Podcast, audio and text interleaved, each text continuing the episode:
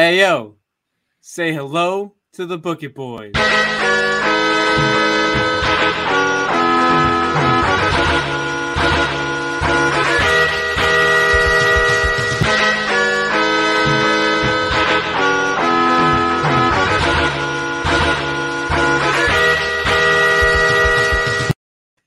Welcome to Book It, wrestling podcast where we book and revisit your favorite wrestling storylines.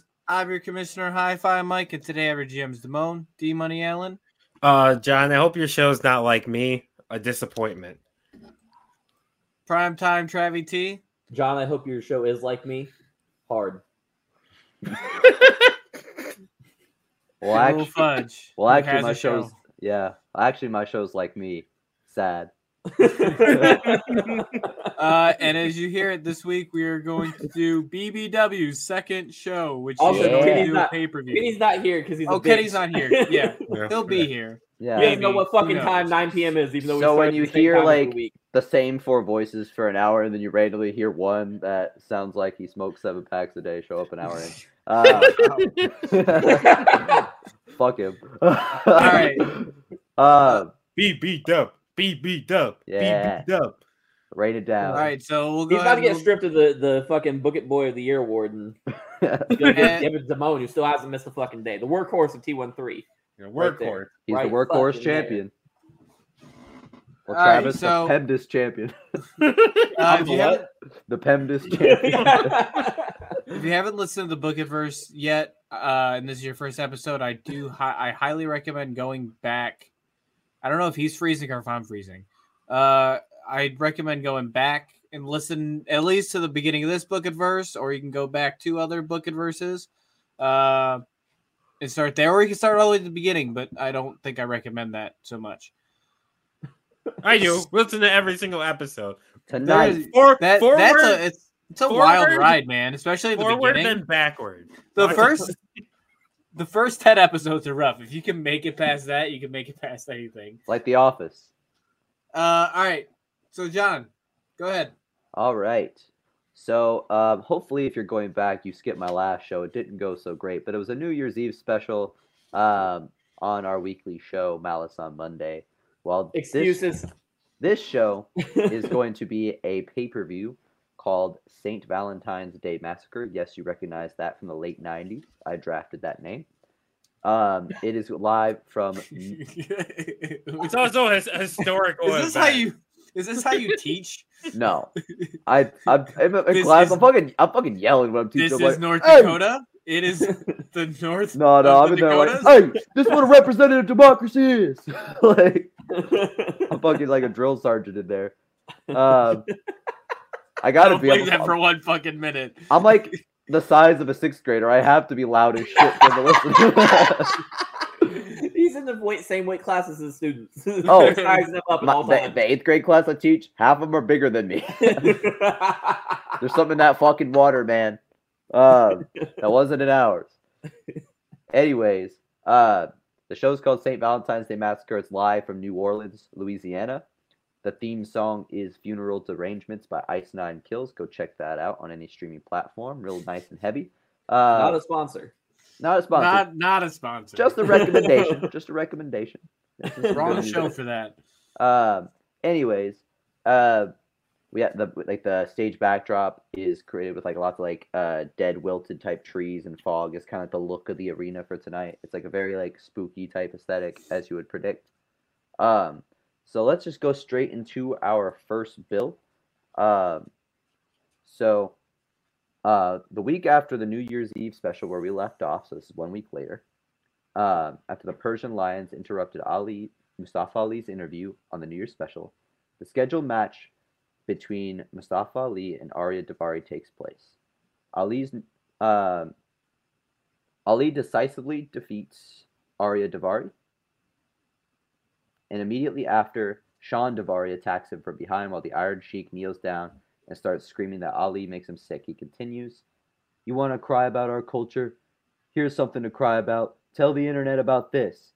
As he has the Daivaris holding him up, Sheik throws strikes to the stomachs, to the stomach, ending with a big running knee. They stomp him down as Sheik yells, "You think you're better than us and those who came before you? We represent warriors, royalty, conquerors. It's you who needs the change, not us. How dare you say that our way is wrong when we've done nothing? When, excuse when you've done nothing.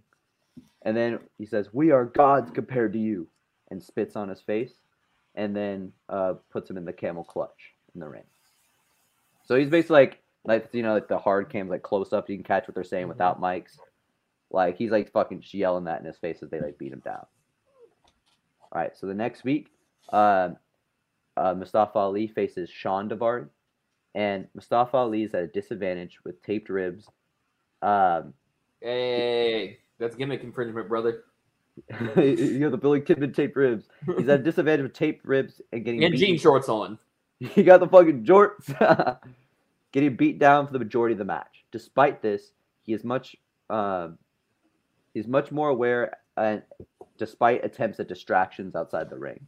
Ali is able to maintain focus and beat Sean Daivari. Ali sees Sheik and Arya move towards the ring as, as Sean is getting up on all fours. Ali jumps off his back and does a front flip to the outside onto the other two.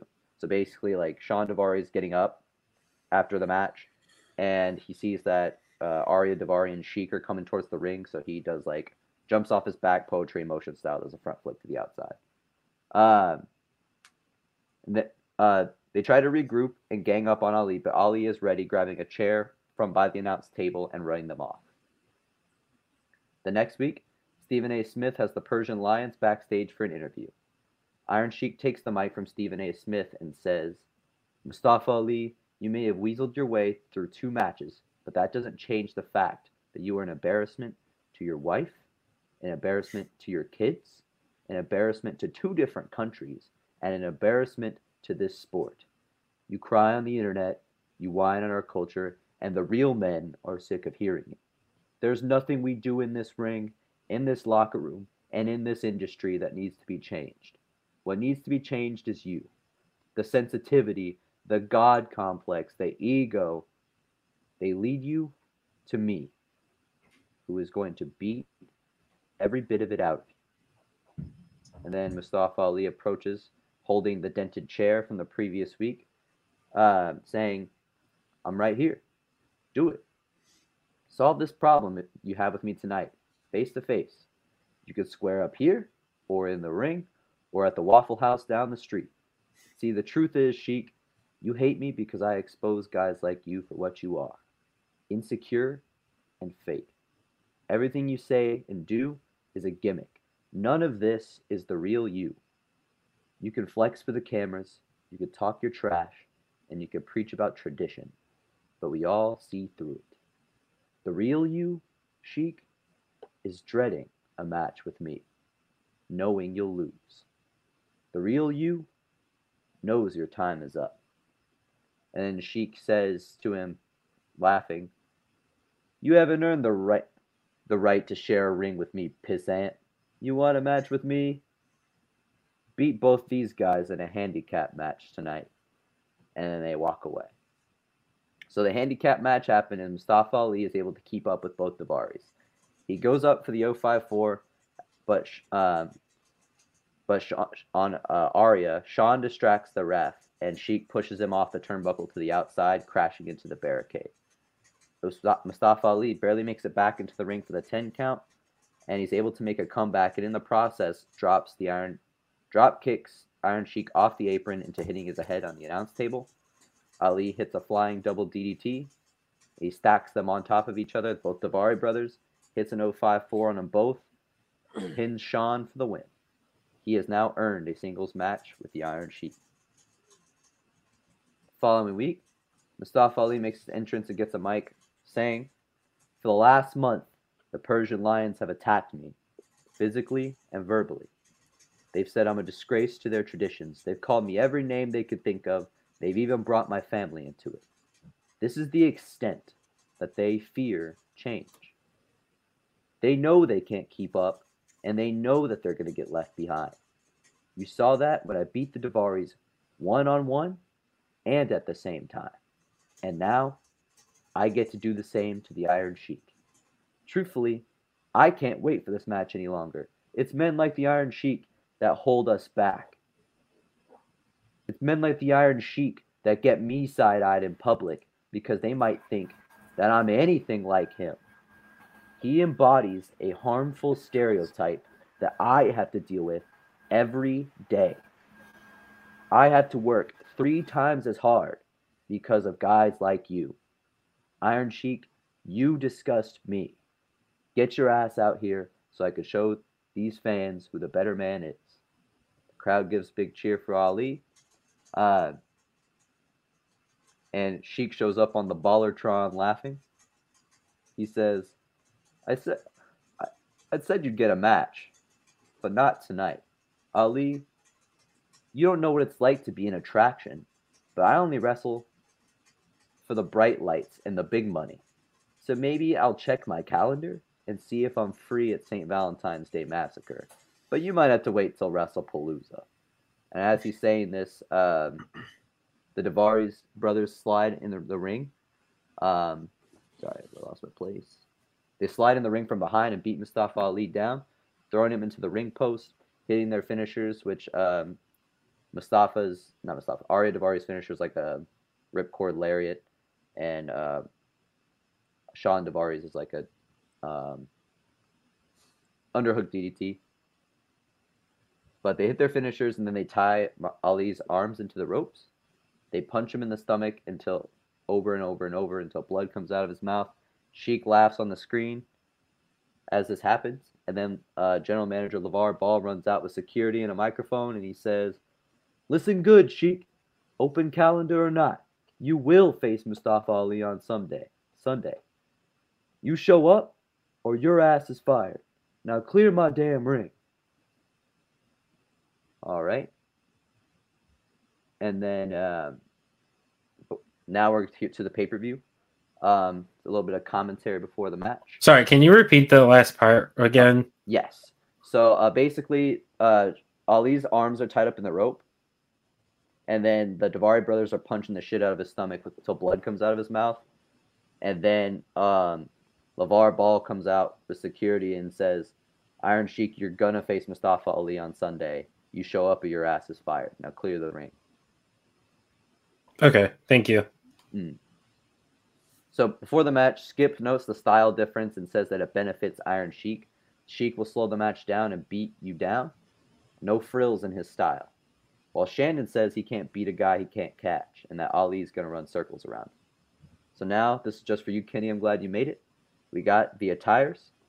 Uh, Mustafa Ali has purple and black lights on, like the uh, on the mask, the vest, and the glove, wearing purple and black tights.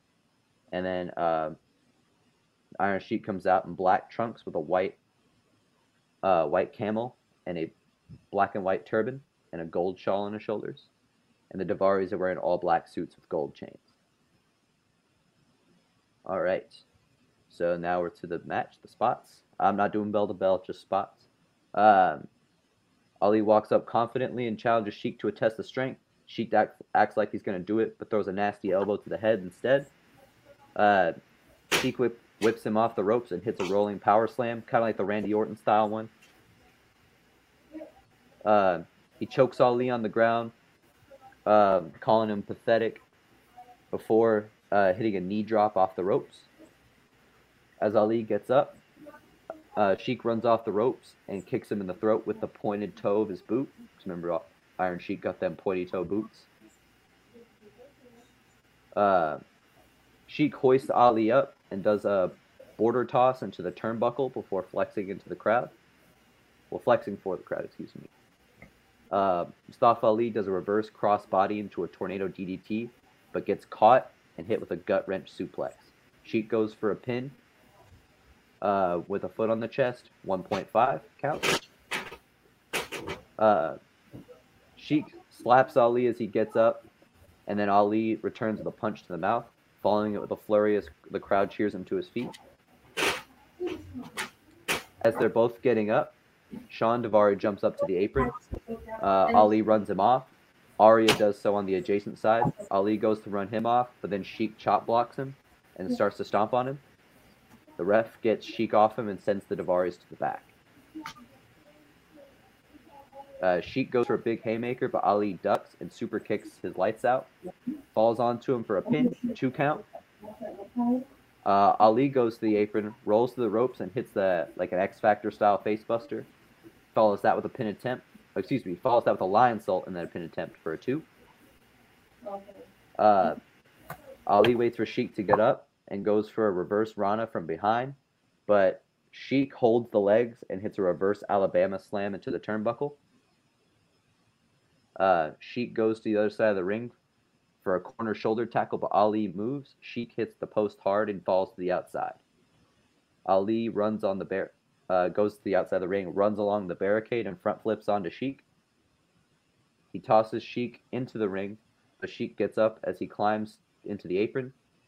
Uh, Ali kicks him in the head, like kind of like that uh, rope enziguri where you like throw your leg up and kick him in the head, and then hits a head scissors DDT onto the apron. Uh, he pulls Sheik into the corner, climbs the rope, and then hits the 054 to get the 1 2 3. And Mustafa Ali wins the match. Okay. Um, I'll go first. I didn't have anything like issues or anything with it. The match was good.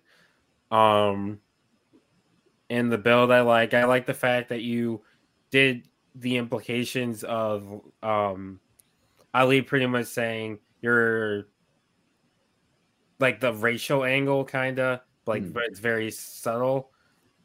Um, so I like it. I'm gonna give you a five. Let's go! That's how we start off, baby! Mike, I didn't have any problems with it, but I wasn't excited about it. Um, I'm gonna I'm gonna give you a four. I'll take that. All right, so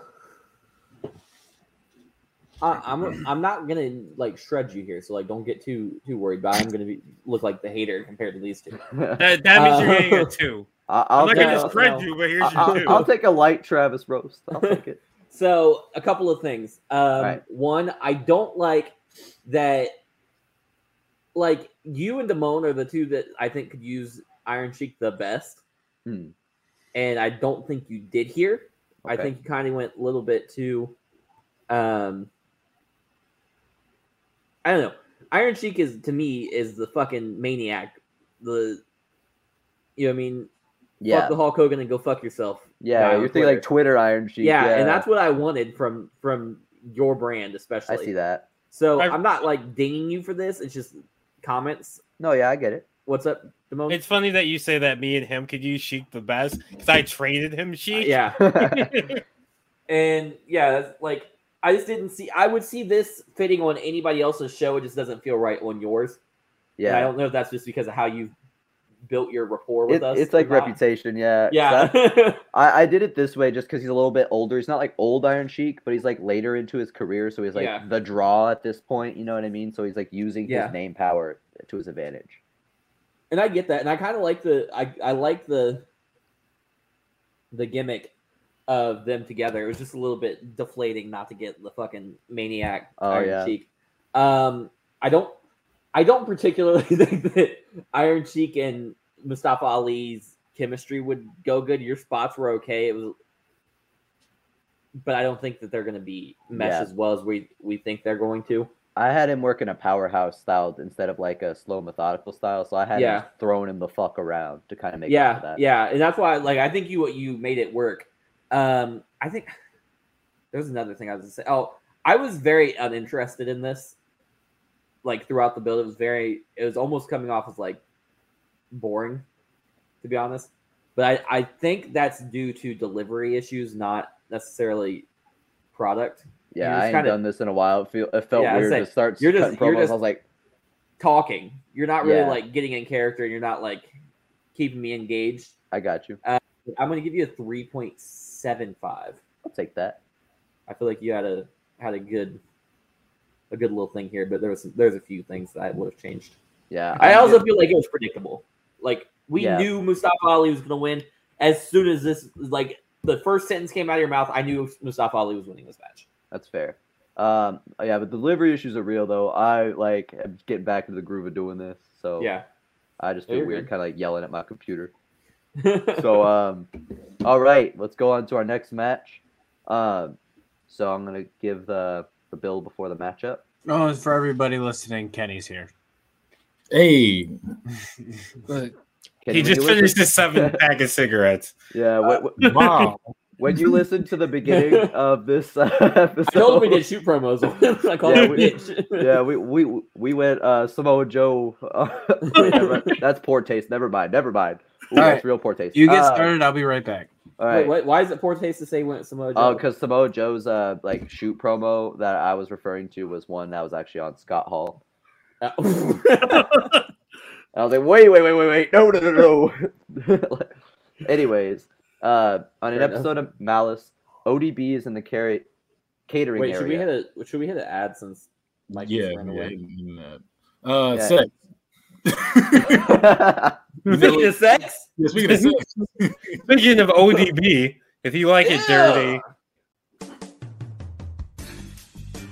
Your body and the bodies you're loving deserve nothing but the best. Organic Lovin' is the only adult subscription box that includes eco-friendly body products from body-safe adult toys to sex-positive books and erotic seminars. Organic Lovin's online store has everything you and your partner or partners could ever need to heat things up. And right now, your friends at T13 Media want to take 10% off of your next order. Just go to organiclovin.com and use promo code T1 T-H-R-E-E E like the sound the bed makes when you check out. Organic Lovin'. Love organically, purely, deeply, boldly.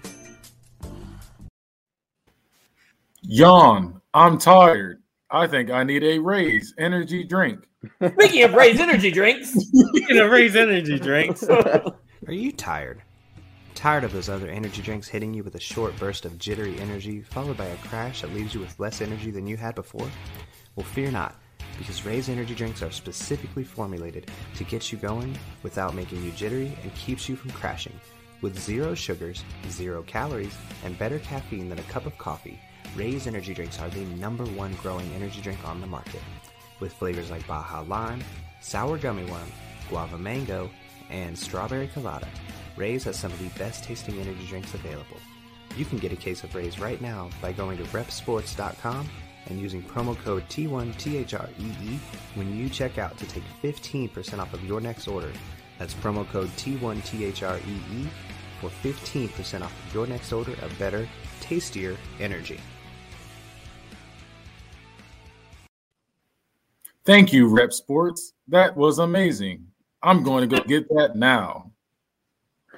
So convincing. yeah, you sound like my promos. he does sound like your promos. hey, I, Actually, I, I'll be honest with you, he had a little bit more charisma than you did in your Yeah. promos. listen, I ain't done this in a cool minute. I felt kind of weird going into it. I was He- like, oh damn, said- I'm doing this now. He, Like, was, you know, he was reading his Iron Sheik. He said, "Mustafa Ali." I'll To be fair, last for time I, like- you're a disappointment to your family. You're a if I did his voice, me. Travis, you know what you'd be ravioli, saying. ravioli, give me the formuoli. Travis, you know what I, you'd be saying if I did his voice. I was being careful. You can do something. You can fucking. I was scared of trying to do that voice. You sounded like you sounded like Plankton's wife. Is that what you're You, saying? you, did you? Hold on. Did you? At any point, did, Kenny, did you write down the scores? Because I did not. I, I did. I remember them. Okay, Oh. good. Did you? Oh. damn Travis, this is, you have one Did fucking you- job. Shut up. Did you at any point have Iron Sheik spit on Mustafa Ali? He did. Yes. Okay, I couldn't remember. Because if you All right. didn't, you were losing the penny. No, Penny. he spit on. me. Uh, anyways, on an episode of Malice, the one following the New Year's Eve special, this is where most of mine is going to start. It's going to be a four week bill following that New Year's Eve special, so they're mostly all going to start there. Uh, ODB is eating some Arby's in the catering area. I'm talking some fucking sloppy ass beef and cheddar ass. You know, like Nah, he's eating a beef and cheddar meal. You're losing Like- point for that. Out of all the things he could be eating at Arby's, it's You not mean beef and she? cheddar. uh, yeah. He- Oh, ODB yeah. the wrestler, not ODB the rapper. I didn't know there was a wrestler. Man, you didn't watch TNA back in the good old days. Uh, What is it? anyways, Your- What's her name? One dirty bitch.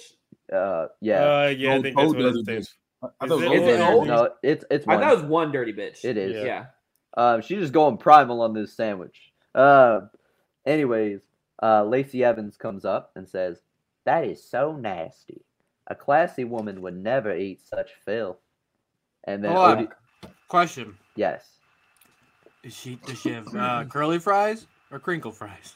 Curly fries. You know that. right, that's the only right answer. Jamocha shake too, whole fucking meal. Who goes to Arby's and Change gets, gets if you get regular They- fries at they Arby's, have 'em. jail. Somebody must- Like- Somebody, somebody must be buying them.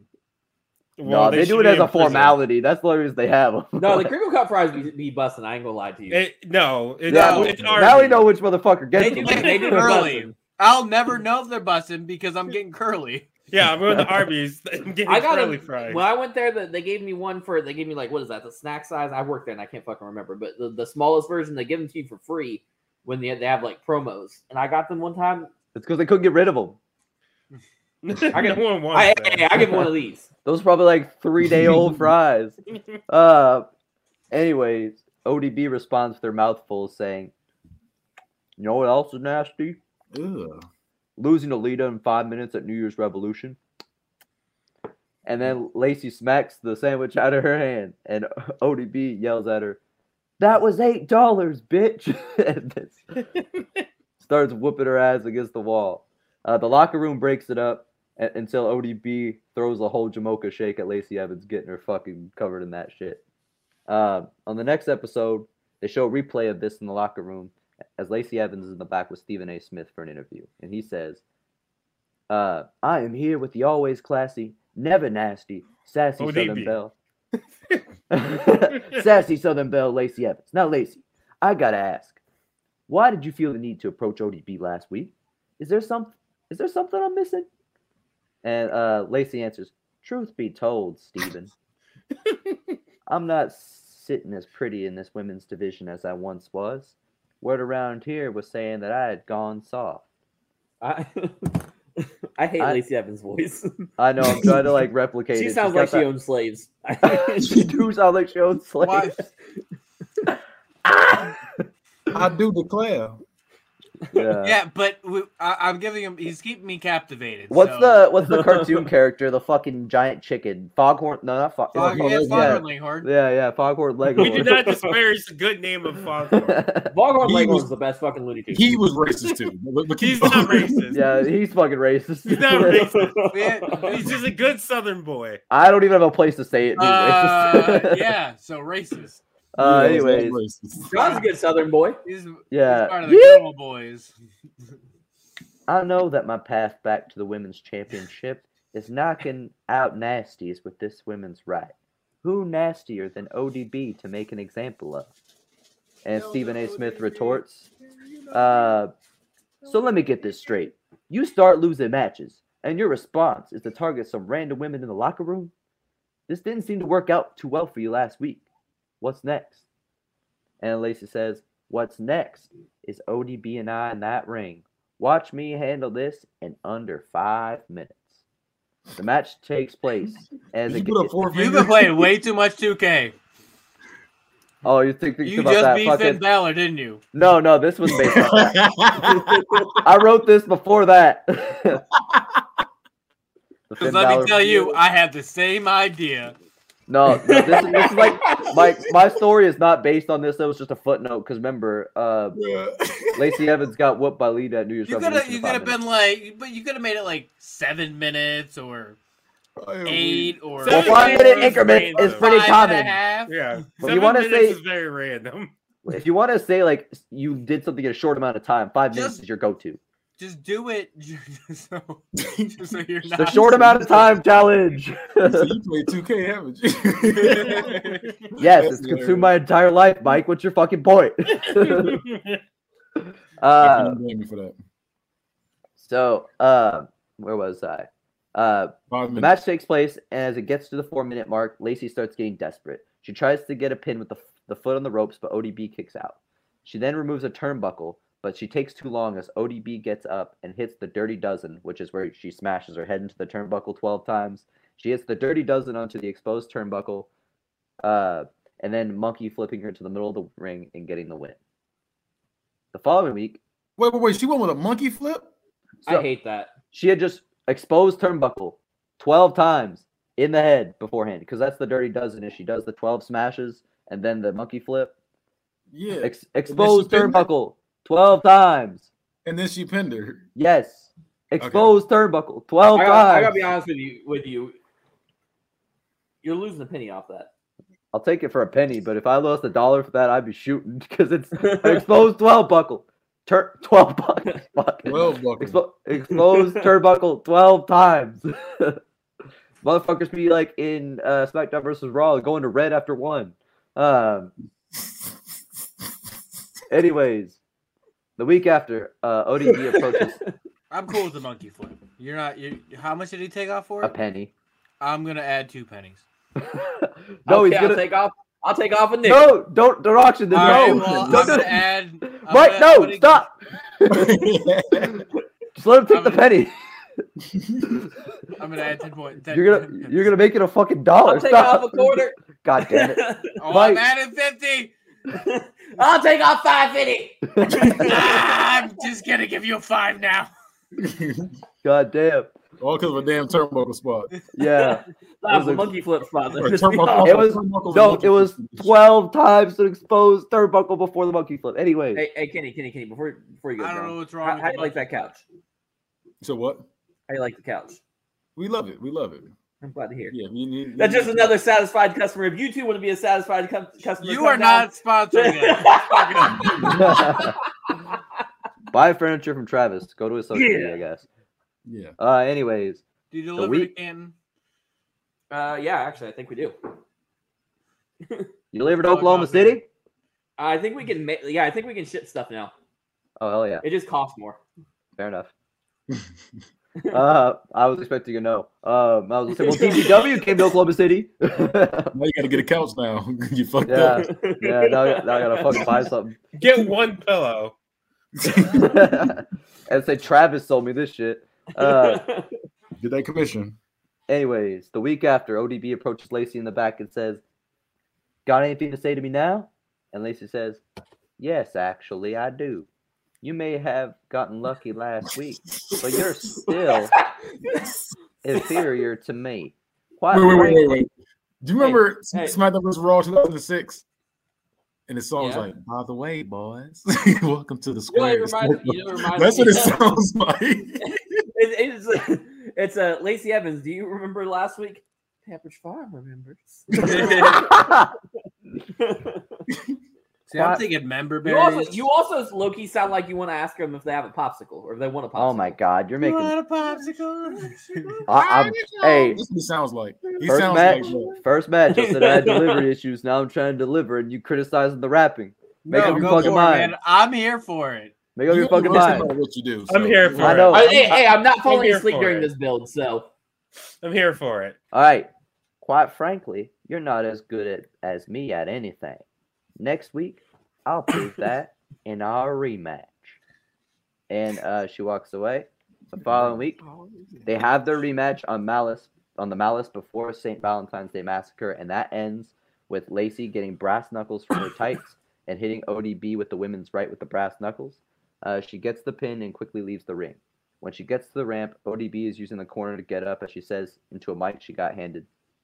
Brass knucks, huh? Classic. Listen, if you want to bring the streets to the ring, all you got to do is let a bitch know. So how about this? Me and you, Sunday, street fight? BYOB. What? Can you handle that, princess? Lacey nods as she Was goes there a to the curtain. question? Was she asking? Right. fight. Was she challenging her or was she asking her? Both. That? You got to get the consent. You know what? You know what? You get you just got your penny back. that's- That's a right. That was. uh, Is it like a teleprompter and it was changed? No, I- I- Are you, so- around- are you still? I was trying to my gimmick? like, I was trying to give it like a talking to yourself kind of sound, I guess. Um. Anyways, What's the B in BYOB? Like a, Second a one. rhetorical. it- Bring it- your own bitch. Yeah. Bring your own brass nuts. Yeah. I like bring your own bitch better. Yeah. I, I hated both. To be honest with you, Anyways, the attire is Kenny's favorite part. Uh, it should be bring your own bilingual championship. bilingual championship, long division championship. Uh, Long division of Western Hemisphere. I feel like I'm in class. you are. You're getting schooled, motherfucker. Uh, They teach you for real. ODB comes out in some ripped jeans, a yellow bandana, and a rhinestone tank top that says ODB on it, looking like a rock of love girl she always has. Uh, standard with a Titties. Like them titties. Yeah. Like you do. she got the she has a black backpack on as well. Lacey Why Evans, she got a backpack? Backpack. you'll see, you'll see, Backpack, backpack. Everybody, let's go. you'll you'll see. All right, and Lacey Evans comes out in a red polka dot 50 style dress and a large purse. Uh, so to I already start the know match. Rockstar Spud about to jump out that backpack and say, "I'm that many." Hornswoggle needs to jump out that backpack.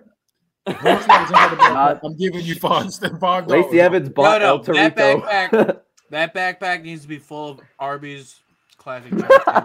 Fucking beef and cheddar melts. Nothing Yeah. but curly fries. With No, no, if it's with Lacey no, Evans, she getting them crinkle cut. She's the only person getting that shit with Travis. with no wrappers in it, with no wrappers on the beef and cheddars. Just let it. I want. To. Oh the, my just God. Let it sandwich in there. They've been sitting out in the sun for two days. yes. Man, Uh, that- I'll tell you right now, that's disgusting. That's beef and That's mold. disgusting. no, Red- it, red it won't sauce, mold. Not, It, not. it won't. Oh not yeah, two it's days. just not It's not food. molding. No, Arby's is real meat, is real food, but mold doesn't develop that fast. It'll That's just fair. be yeah. yeah, I was gonna say she's gonna. Okay, Mr. Health Inspector. I mean, I, I'm cert state certified. I'm state trained go. in as a proctor. So It's Ohio. I don't give a fuck. Uh, anyways, you're in Oklahoma. yeah, you're somehow you're worse. inbred, literally. I'm not from Oklahoma. Fuck you. Sweet home Oklahoma. Jesus Christ. Damn, the South will rise again. Um, Get the fuck out of here. that was a joke. That's that's disappointing right there. Clip it. Timon won't clip it. That's, That's that's, a staying Blanchard in. shit. Yeah, I'm definitely not clipping that out. That's staying. in. Anyways, uh, start the match. ODB takes a swig from her flask and spits it in Lacey's face, and then follows it with a running STO. Uh, she pulls a chain out from the backpack and she like wraps it around like her head, like her head, and throws her with it. Uh, Lacey crawls to the edge of the ring and reaches into her purse that's sitting on the outside. She pulls out some pepper spray and sprays ODB in the face with it. Um, she then tosses ODB outside the ring, and the brawl goes around the ring. And then ODB hits the Dirty Dozen onto the barricade. Uh, so that's 12 times to the barricade. Uh, and then uh, later on, Lacey Evans, uh, well, actually not long afterwards, Lacey Evans super kicks ODB over the barricade into the crowd. Um, Lacey hits a double jump moonsault off the barricade. Uh, as they get towards the ring later in the match, uh, Lacey gets out a chair and cracks ODB in the head. And then she, uh, they get set into the ring, and she sets up the chair for a triple jump moonsault, as you know how Sabu does it. Uh, but as she gets to the top rope on the third jump, uh, ODB got up and um, shoves her off of the rope to the outside of the ring, and she goes flying and hits her head to the outstep. So basically, Lacey Evans jumps on the chair, jumps up to the top rope, and then ODB shoves her off, and she goes to the outside. Um, uh, ODB reaches into her backpack and pulls out some tacks, dumping them onto the ring. And as she starts to leave the ring to get Evans, she gets hit with a brass knuckle women's right. Uh, Lacey goes in the ring for the pin, but ODB gets the foot on the bottom rope. Lacey starts arguing with the ref for a solid minute, long enough for ODB to tap her on the shoulder, lift her up, and hit a fall away slam into the tacks. And then she'll follow that up with a pin for the one, two, three. That wasn't bell to bell, was it? Was it just spots? No. spots? That was just just spots. I never do bell to bell. All right. What was the match type again? Street fight. So, was it in the street? No, it was not in the street.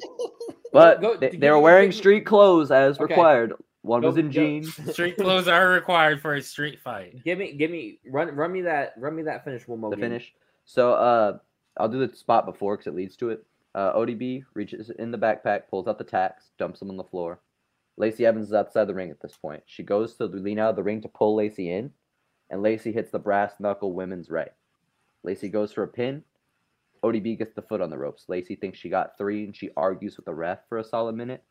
ODB is able to get up, turn her around, and hit a fall away slam into the tacks and then pin her. So ODB won. Yes. Okay. The foot on the ropes. Hmm. Does that work in a, a street fight? Yeah, there's still rope breaks. Why? Yeah, they, No, there's I not. It's know. basically a hardcore There's no rules, isn't DQ. it? There's no DQ. It's They not a still- submission. It's a they pin- No, a rope break. No, a rope break only counts because if you don't break the pin or break the. I I here's what I'm gonna say. I didn't write these rules, but most hardcore matches do allow for rope breaks to break pins. You don't have to like it, but it is how it works. Most matches that it happens. Hold on. I, So I will operate like, on that I, basis. I I know the the ECW rules were like that, like where it's pretty much you could use weapons and stuff, but the thing was there were rope breaks. So I do agree with that. I don't know about street fights. I do know the ECW looking it up. were like that. I don't know of any hardcore match type where rope breaks don't break break pins, besides like maybe like. I know triple. barred. I mean, triple threats. They don't, and those are usually hardcore. Those hard are those usually hardcore rules? Rope breaks There's usually break no stuff in DQ triple in- threats. Triple threats. Rope breaks definitely still count in triple threats. So there's no rope breaks or countouts in a street fight. Hmm. I've definitely seen some street fights with rope breaks. I mean, you can make Can the you name rules. You can make the rules But- whatever you want. I mean, mean, I just, yeah. I'm just kind of fucking with you about it. technically, it is your company. You Right, Can you say can do whatever own the fuck you want. Well, my company does that. There you go. I'm just, I'm just I hate it, fucking. Because my It's a dumb so, rule, and so let me let me taxed it. explain. The last street fight I did see, like watch all the way through on TV, was uh, in 205 Live. it's WWE, really one of those things and they that, did it in that match. So that. I mean, I think a street fight should be in the street. So, that's fair. It should be like a Gulf of Mexico match. like a backstage Best backstage match brawl, ever. like a hate parking that. lot brawl. Um, I hate all these like fucking dumb rules you guys are adding to, to all the matches. It makes us not be able to use fucking matches unless we're gonna follow your guys' bullshit rules. Hey, and you y'all guys the don't ones getting on to me about rope follow- breaks. No, but y'all Yeah, don't you're the ones who brought it up. No, sh- no, no, no, no, no. He, I'm talking about the street clothes and the fucking in the street stuff, which is stuff that you guys made up. That's way more fun No, than the Mike- rope No. Mike- listen, let- Mike made up the in the streets part. I agree about the street clothes though. It's a street well, I'm just fight. thinking. street clothes.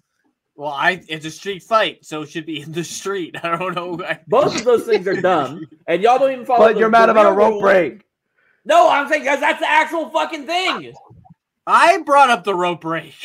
I no, I'm not. Okay. All right. Either there. I can two things can be the same without relating to the other. Okay. Okay. I Like- get you. I get you. All right. Okay. Anyway, who wants to go first? um, wrong person won. Really? I agree. I a thousand. I percent agree. You're booking. You're booking only like it's just weird that two baby faces have won in a row, and it's like these are both feuds I feel like should have gone longer, but won't now Right. because you let the baby faces win clean. Lacey Evans should have won that. And I didn't consider that, but I see your point.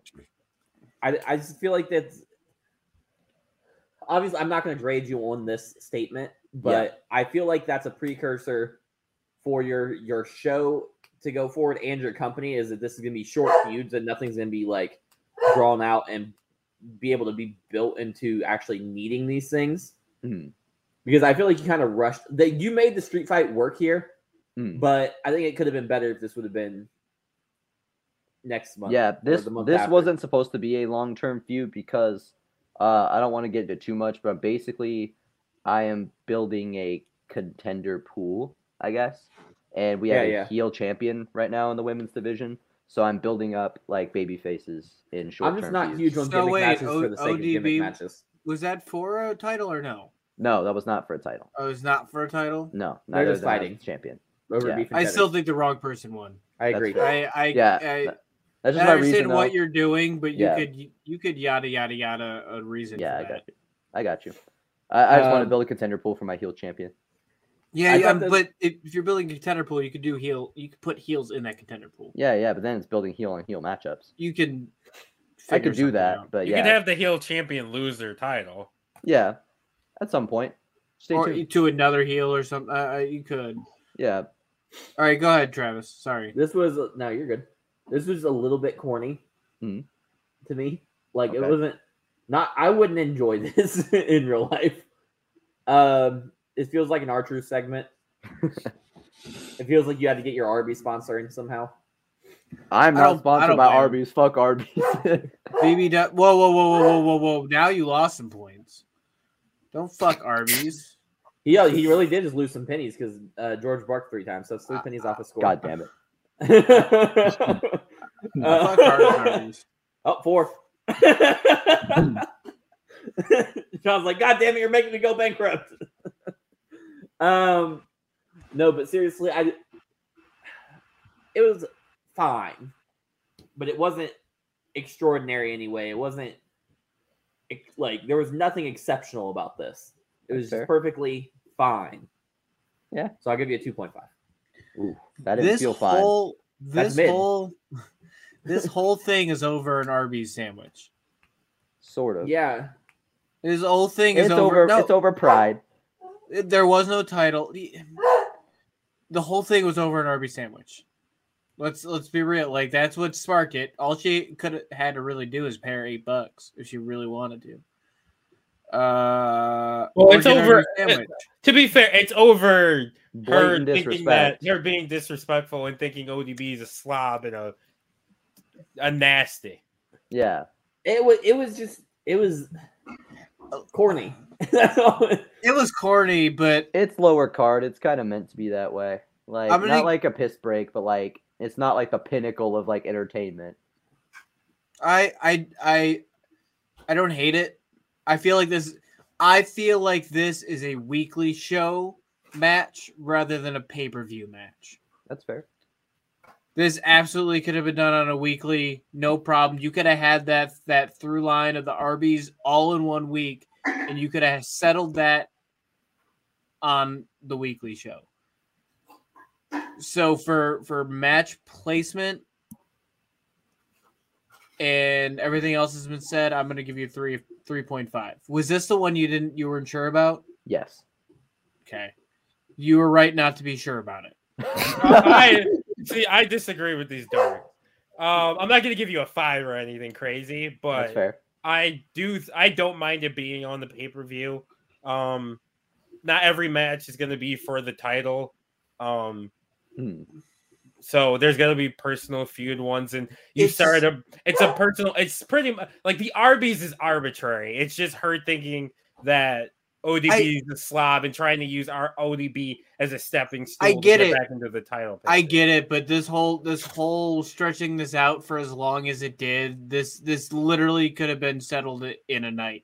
They tried. Well, they they tried to, and then she lost, and then she was like, "I'm she's the heel. I'm still coming at you because I want to get my win back." There, there was just a lot of unnecessary. Still could have been uh, it. I Yeah, just I I it doesn't feel like a pay per view event match. It doesn't feel like a pay per view level match for me. Agreed. That didn't take it. It it, it didn't completely hurt the score because I was probably sitting at a four, and then I think a three point five was fair for this. Yeah, so I'm gonna give you a four. You're muted. So I'm not mad at a 3.5 or a 4. All right. And then here I come. Hey, hey, hold up. It's Iron Sheik's birthday today, and you made him fucking lose. Is it really? Yeah. Yeah. damn. Well, I wrote I wrote that match like a month ago, so Well, you presented well, it today. It's it's time for my score, and um, I'm I'm not gonna lie to you, I didn't like any of it. It, Ah, it- it was bad. It was. I didn't like the fact that it was Talk pretty much storyline is literally just clean versus dirty. I didn't really like the. that's their whole gimmicks. Her name is one dirty bitch. like, I, I know. It's, it's. I mean, but that's the story. That's the storyline though. It's just clean versus dirty, and then I feel like, like how okay, the way you got on me for having you said having a gimmick match just to have a gimmick match. This feels like this was a gimmick match that it didn't need to escalate to this, in my opinion. It's like, why is it pretty much a death match? That's not Because a I- death match. It's because a I- street fight. There's like Whoa, one whoa, tag spot. that's Yeah, ten- that's yeah. ten- No one's dying. yeah, I'm- I'm just- I'm just yeah, saying, there's like- nobody's Nobody, nobody even licked or- bled. Yeah, You, they put out thumbtacks because she eats with her mouth open. Like I, I you know what I'm no, saying? Like she put out thumbtacks because she kept getting hit with brass knuckles. Like, and, and, and, and that's the thing too. That's the other thing I'm taking points just off as well, because the fact that she pulled out, she pulled out brass knuckles, hit her in the head. She gets pinned. There's a rope break, and she gets up immediately and hits her with the fall away slam, and then she wins. Well, that wasn't Wasn't immediately. Like, yeah, she like Lacey was arguing with the ref for. A Oh yeah, yeah, minute. he he said he said it was about a minute.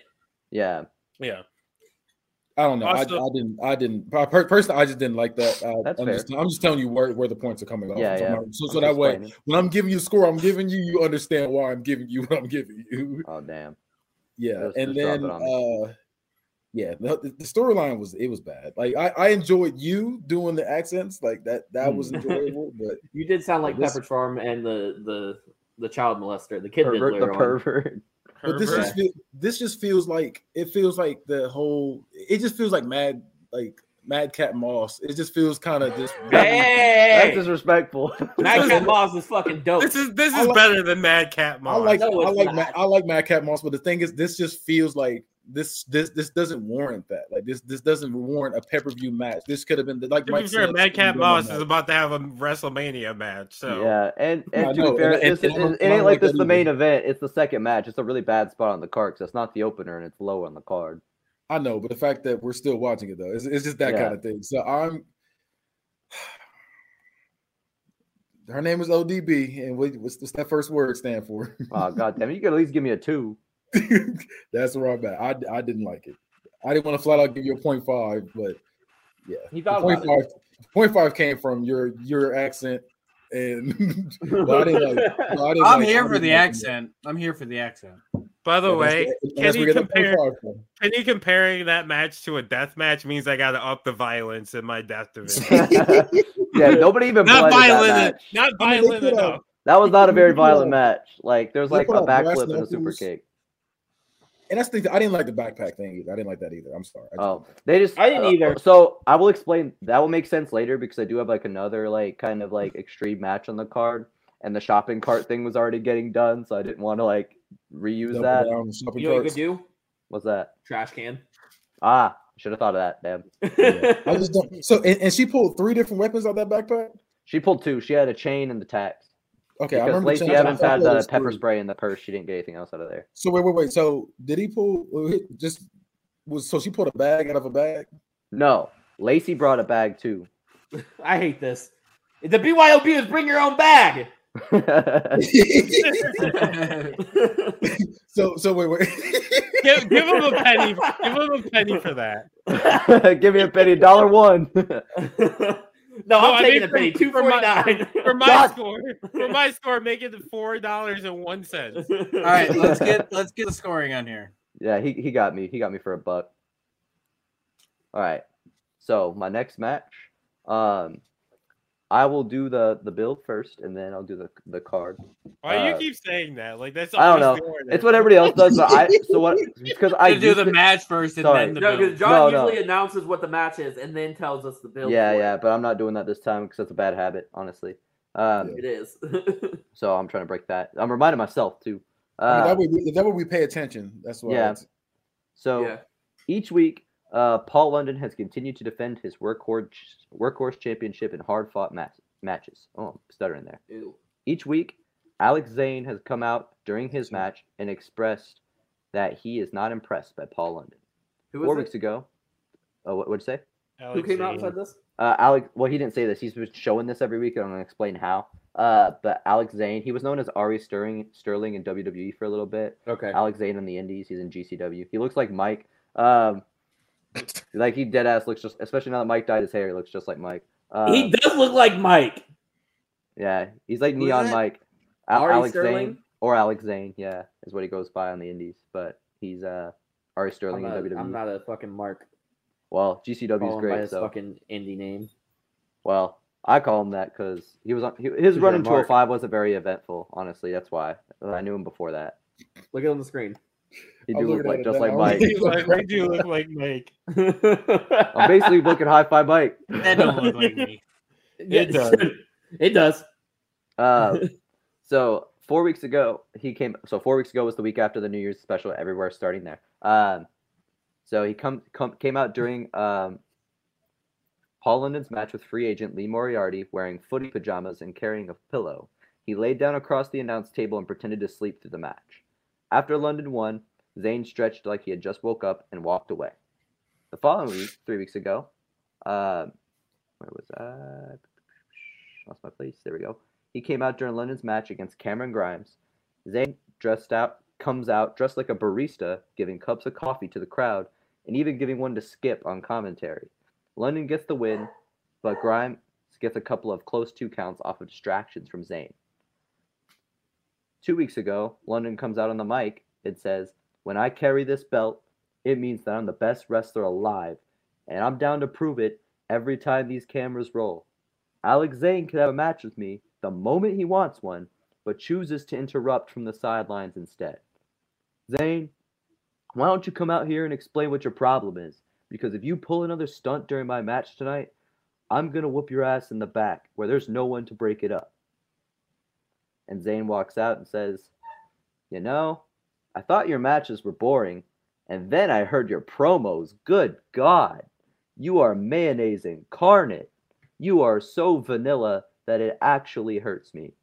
You were copied and pasted from every dork on the indies who could do a couple flips. You taking up TV time every week is probably the sole reason we lost to PTC in the ratings last week. You see, Polly Boar, I'm doing the Ballerverse a favor by providing some entertainment during your matches. London retorts, Me embarrassing you in this ring is plenty of entertainment. Am I right, Atlanta? And then the crowd cheers. Uh, Zayne says, I have bigger plans than that. And then walks away. That night, London wrestles Raul Mendoza and retains. Uh, last week, this was the final week of the build.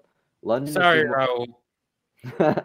London is seen walking into LeVar LeVar Ball's office. That's my GM, and he at, and he asks, "So who's my opponent for the night?" Le, and LeVar tells him that he's going to be facing Brock Lesnar. London is pissed and he looks and asks, "Why hasn't Zayne made a challenge yet?" And LeVar just shrugs his shoulders. And London survives his match with Brock Lesnar and then takes a mic to say, "I'm sick of playing these games, Alex. I could, I could defend this belt again tonight." Either fight me or don't. Either you come out here or I go back there. Zayne slowly walks out wearing street clothes, saying, Unfortunately for you and these fans, I'm not dressed to compete tonight. Here's the deal, Polly. I radiate star power. I am must see in and out of that ring. You can tell by looking at me that I'm not just another guy, and that's where we differ. The problem I have is people are talking about a guy like you instead of a guy like me. So I picked my spots and I called my shots. I got in your head and I got these fans' attention. I'm not going to have this match tonight. That serves me none. I want the bright lights. I want the headlines.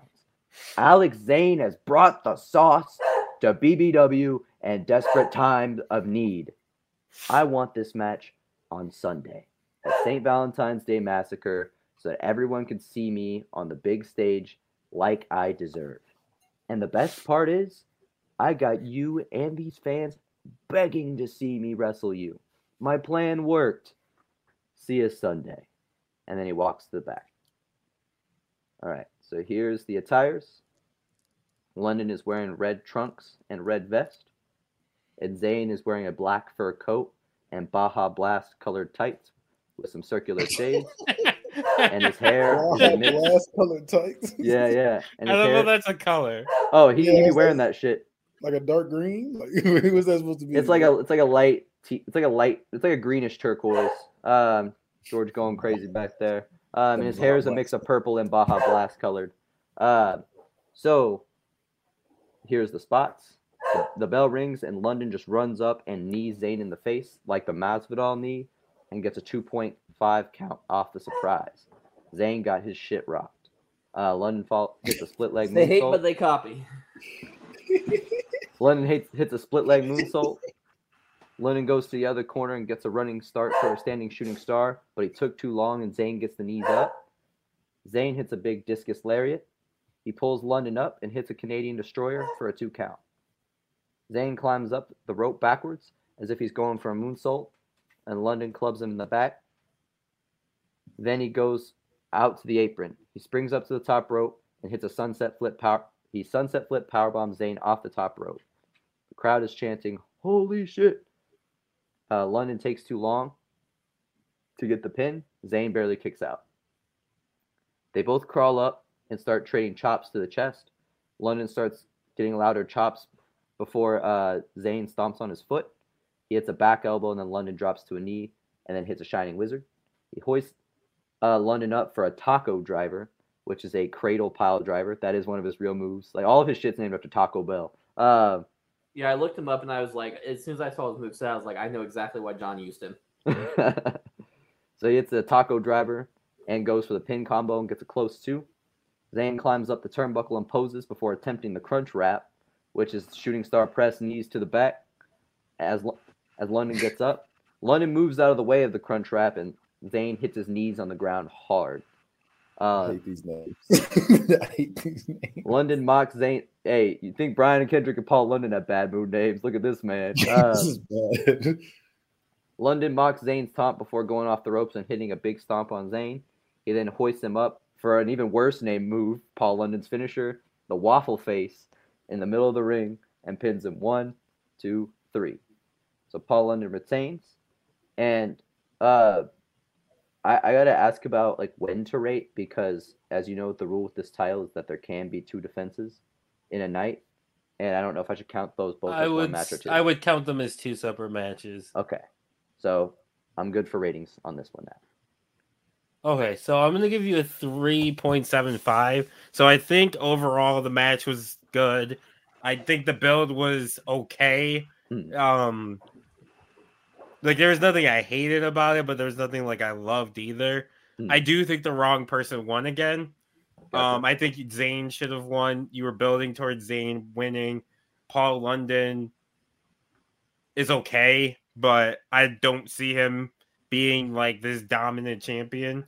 Oh yeah, that- it, it's that a title that moves around a lot, so he's only held it for like a month, and that's ex- Um, extraordinary for this title.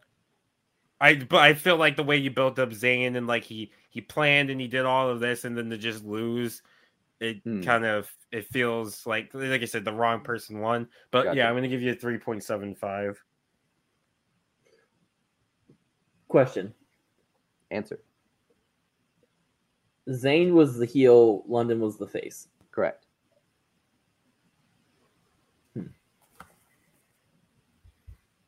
Um, the build to me was kind of lacking, especially from the guy that always prides himself on being the, the build Hey, guy. I stopped that a while ago.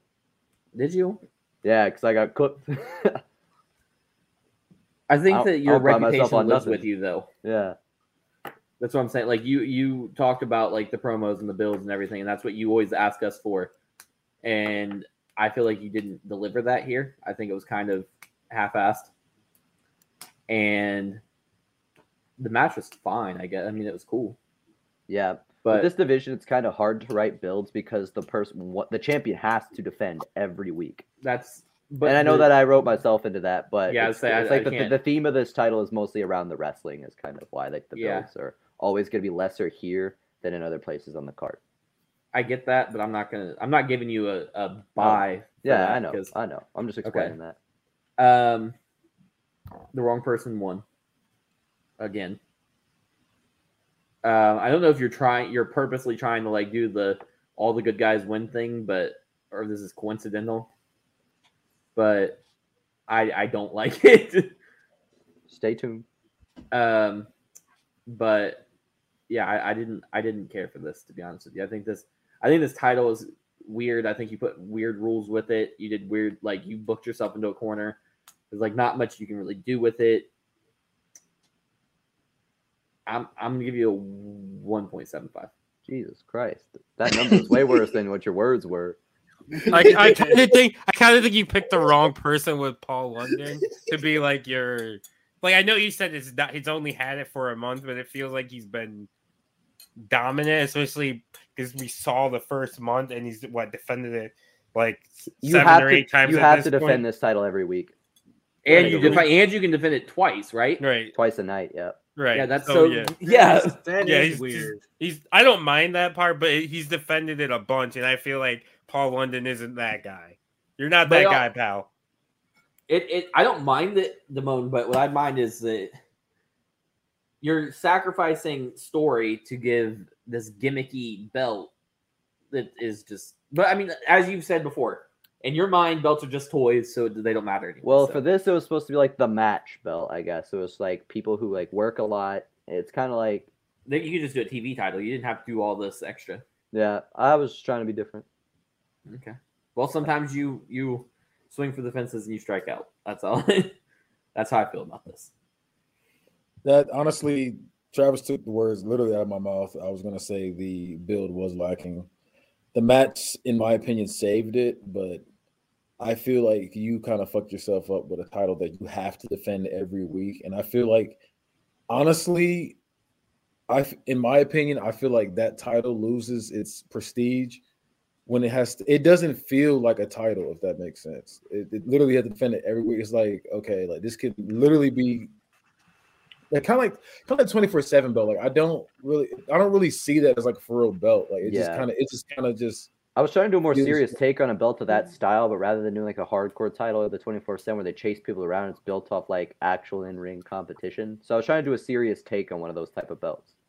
yeah it just i don't know it just even though you're trying to make it serious it i can't take it seriously because literally the fact that you can defend it twice in the same i don't know since twice in the same night just don't i don't know It's the workhorse. You got to be able to work twice a night.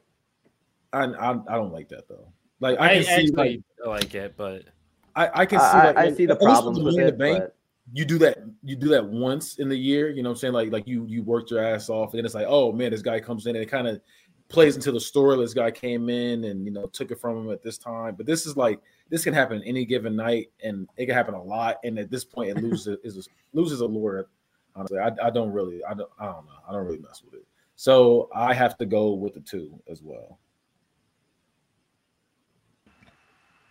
I understand what you're doing with the title. I think some of the rules are weird. I'm not. What is the title called exactly? workhorse title. Is it called the workhorse title? yes. I. I- think the wrong person won. I don't hate it nearly as much as they did. I think the, the it's the the title rules are weird, Hmm. But I'm not gonna necessarily hold that against you because that is definitely trying something different, and maybe it'll work out more in the long run. Uh, I'm going with a four. I feel like y'all are so nice to Also, and forgiving to John. us no, I Those are my fucking boys. I I disagree entirely with Kenny when he talks about how it devalues the title. I think it adds value to the title because you have to defend it Right. every single night. You every single week you have And to, it might be twice. and, it- and maybe twice. You have it. It adds something to it. It And better be not- twice every single week. and it's not even like it's and it's different than the 24 7 or like the hardcore title was because those were like gimmicky matches and like running This around is gimmicky. pinning this is gimmicky I get, well. I get, I get It's it. a but gimmick. The is, it's but the a matches gimmick. aren't. It's a get. Yeah, exactly. It's the matches themselves are. He's not doing The like title is a throw vehicle- or anything like that. The He's, title. ha- he's having straightforward John's. BBW is the John Cena of Bookiverse.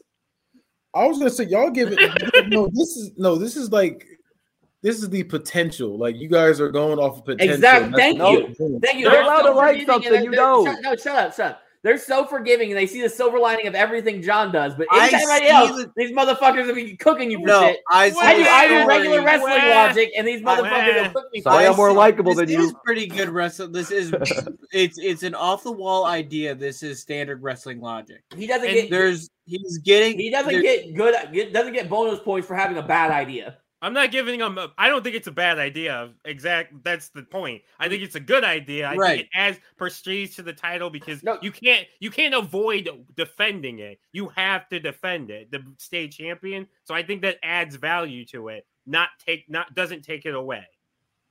Dub. yeah. I'm, I'm sick of my four. Those are Bring my, those out are bring out the fucking the Let's go to the next All right. So um, after the after the match, uh, London holds up his title in the middle ring, and some unfamiliar music, infomercial music, plays as Simon Dean walks onto the stage with a megaphone, saying, "Wow, guys, incredible match! You both got some awesome cardio in. It doesn't seem like you're on the right regimen, though, because you don't look like you have much left. If you were both on the Simon system, you'd have endless stamina and much more definition." But don't take my word for it. Meet my newest client and your second opponent tonight, Paul London, the Machine, Brian Cage. And uh, Brian Cage's music plays as he steps out. He makes his way to the ring, and London tries to collect himself in the corner. All right. So here is the spots. Uh, so London ducks a big punch from Cage and starts trying to kick the legs. Cage grabs him from underneath his arms and throat like he literally picks him up underneath his arms and he throws London over the top rope out of the ring. Just fucking yeets him. And then the the um the count goes to eight. London barely slides in to hold on to his title hopes because remember you can lose ti- titles via count out in my promotion. Um, so London makes it in at an eight. Uh, Cage turns around and London goes for a Hurricanrana, but he instantly regrets this choice as Cage holds him in powerbomb position, walking to the corner, to the center of the ring, and hits a disgusting sit out powerbomb into a pin combo. London kicks out at two. London tries to scurry to the corner to escape.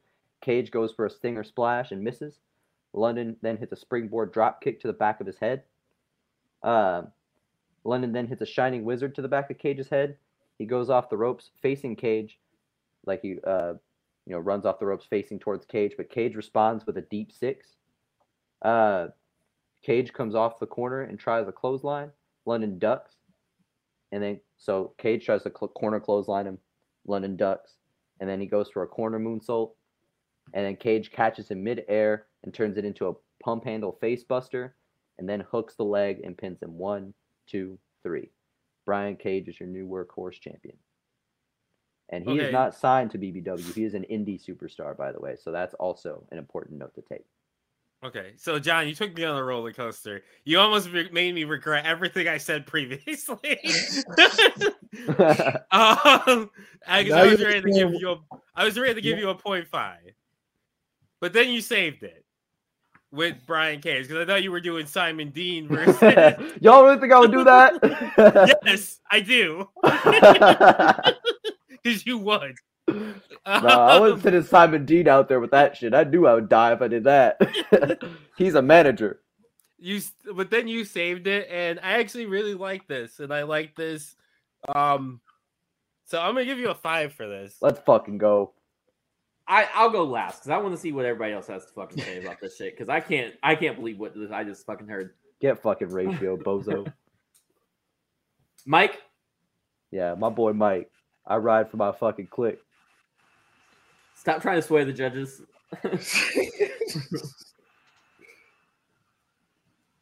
All right. so actually, I really liked it because I wasn't expecting that to happen. Um, I'm gonna go with another four. Fuck these guys. I love these guys. Kenny, what you got? Because I can't uh, believe what I'm hearing. I can't either. I don't. I don't know. Like it's gonna be another show where it's divided again. Because I, I know. I say he's the John Cena of fucking booking. I don't like this fucking title, and then it's just the. I don't. I don't like this title, and then the fact that it's just. Okay. Oh, I don't. I don't like this. I don't like any of this. If I was watching this, I was like, "What the fuck is going on?" right. It's just fucking Simon Dean comes out talking shit, and he's like, "I got a big buff guy for you," and it's like, "What did he do to He's get on the this Simon guy? system. I, don't get any of this. When you're the workhorse champion, you accept every challenge. This feels like Inception. Unless there's you're the like- third but There's no challenger that night. explanation. Like, it feels like- oh my gosh! Oh, I'm gonna feel like it's gonna seem like I'm hating, but I'm really not trying to. I just don't like this. Go ahead and give Oh. it to oh. him. I'm going. Golly, I'm going. Don't the act like that pump handle face buster wasn't sick, Kenny. You know you love them I, spots. what'd you say, Kenny? I'm going with the 1.75. I don't like this. I, Oh, I I'm- I'm s- I'm the hater because I hated this. I you would have got more points. You would have got points if if you had Simon Dean do it. Bring out Brian Cage. you would have you would have no you would have gotten a point five if you had Well, simon dean yeah, I'll what- take the five you over a two from Guess Travis. what? No, guess what you're getting for for having Brian Cage do it. A point five. I hate That's it. I got a five from makes Damone. though. Because you wouldn't have sense given me a five for Simon Dean. Right, and it makes sense because he's Ah, you're right. uh, Simon Dean's the, the manager, and he has his monster go out and destroy the already the I already hate it. I hate and it. I and you have the I ultimate body I, guy on the got, I understand system. what happened. I don't need it to be dumbed down for me. Yeah, I you didn't just- like it. It was dumb. The segment was dumb enough. I didn't need it- anything else. That's crazy. You're dumb. Oh, it makes sense. It's very, makes it, it's It very sense. wrany. All right, Yes. we're we're let's. You're only matches you halfway through. Um, yeah, I'm about halfway. You're booking the Travis show. Let's go. Let's get it. all right. Not really. We're only an hour in. We'd Is be on. this- ep- We'd be We're on an hour and match 17 two. minutes We'd be on wanna match two for Yeah, Travis. Is this match three or four? That was match four. All right, so we're at the halfway point, right? Because you have nine So, matches. uh, yeah, basically, this is the fifth match. So it's gonna end up being two hours and 30 minutes, guys. Come No, on. Well, com- if you if compare y'all to shut the fuck up, score. then it won't go that long. Go ahead, John. You're doing great. All right, continuing forward. Uh, I hate this coalition. They're not going on. It's not a underdogs. coalition. He's doing great. This Are is you the guys being ugliest. paid off? This is the ugliest Are you trio guys I've ever seen. right? gang shit. Yuck. Me my fucking boys. Anyways, the first we week on the New Year's Eve special, the un- there's George. Uh, random surprise as I keep going. Uh, the underclass gang, if you remember, is the trios champions. They are being interviewed by Stephen A. Smith. That consists of Taz, Eddie Kingston, and biker Chuck Palumbo. Um, they are being in- Why'd you use biker, John? just so you know which aesthetic that's not fucking Billy and Chuck. Okay. it's biker Okay. Chuck Palumbo okay. because he wouldn't fit in if I didn't make that clarification. Uh, Wait, wait, is his name Biker Chuck? No, his name is Chuck Palumbo, His but he's not Chuck- wearing a red Chuck- headband. Fuck Columbo. Fuck Palumbo. Cuck Palumbo. I like Biker Chuck. Y'all, y'all gonna make me do Lizzie Rude, y'all got to do fucking Biker Chuck. Biker Chuck. Fuck it, I'll change his name. hey, put your titties away. All right. Uh, so Stephen A. asks, um, so how do you guys feel representing a division that General Manager Ball said wasn't good enough last week? And then I forgot LeVar Ball is your fucking manager. Yeah. I think he's you been mentioned General like five Ball. times in stories. No, Yeah, but he's I, said it a bunch. you said General Manager Ball. I think you said General Manager Balls, and I said, what the fuck? I was like, damn it, damn it, Nope, Dick Balls, Balls is over here. too. Dick and balls. Uh, so Eddie Kingston approaches the mic saying, It's bullshit. I can't think of a prettier way to say that. We spent our whole lives fighting to ensure that we had a place to stay and food on the table. We finally reached the pinnacle of success. And he wants to say that's not good enough? If he wants to talk about not good enough, maybe he should look at his middle child that he's trying to give our jobs to. LeVar, we have proven that we are the most dangerous trio in wrestling. If your kids want to share a ring with us, their careers will end. And the same goes for any other trio that steps up to us. And Stephen A cuts in and says, All right, all right, enough about the Ball family. It looks like some new competition did step up to you last week and even ran you out of the ring. What's your response to the private practice? Taz stepped forward and says, Watch their match tonight and find out. And then uh, the private practice has a match that night against Sanity. And mid match, the underclass gang hops the barricade and they pull Britt Baker off the apron for the DQ. And then Kingston and Palumbo fight off Wagner and Stevie while Taz throws Britt Baker into the steps and then boots her head into them. Uh, Taz slides in the ring and continues to assault Stevie and Wagner. They remove the turnbuckle and buckle bomb Wagner and then hit their finish called Scatterbrains on Richards and that is where Kingston and Taz hold them in like half Nelson, like skull crushing finale position, and then uh, Chuck does like a big boot into a stomp from behind. Uh, Wait, wait, wait, wait. So, so, so each of them have an arm. yeah, they have like a arm and like the head's like a. They're basically making two halves of like a skull crushing finale, and then Palumbo Okay, comes in with the boot and like sure. kicks him down. Uh, Yeah, I remember that from last time. Um, so they hit that onto Richards, um, and Kingston grabs a mic and says, "This is our ring. This is our division. This is our show. We made something from nothing, and none of you will take it from us." And then he throws the mic at Wagner in the corner. Not at Dr. Wagner Jr. All right. So throughout the next week, Britt Baker updates on Twitter that she's okay from the attack, but tweets that the underclass gang needs serious help.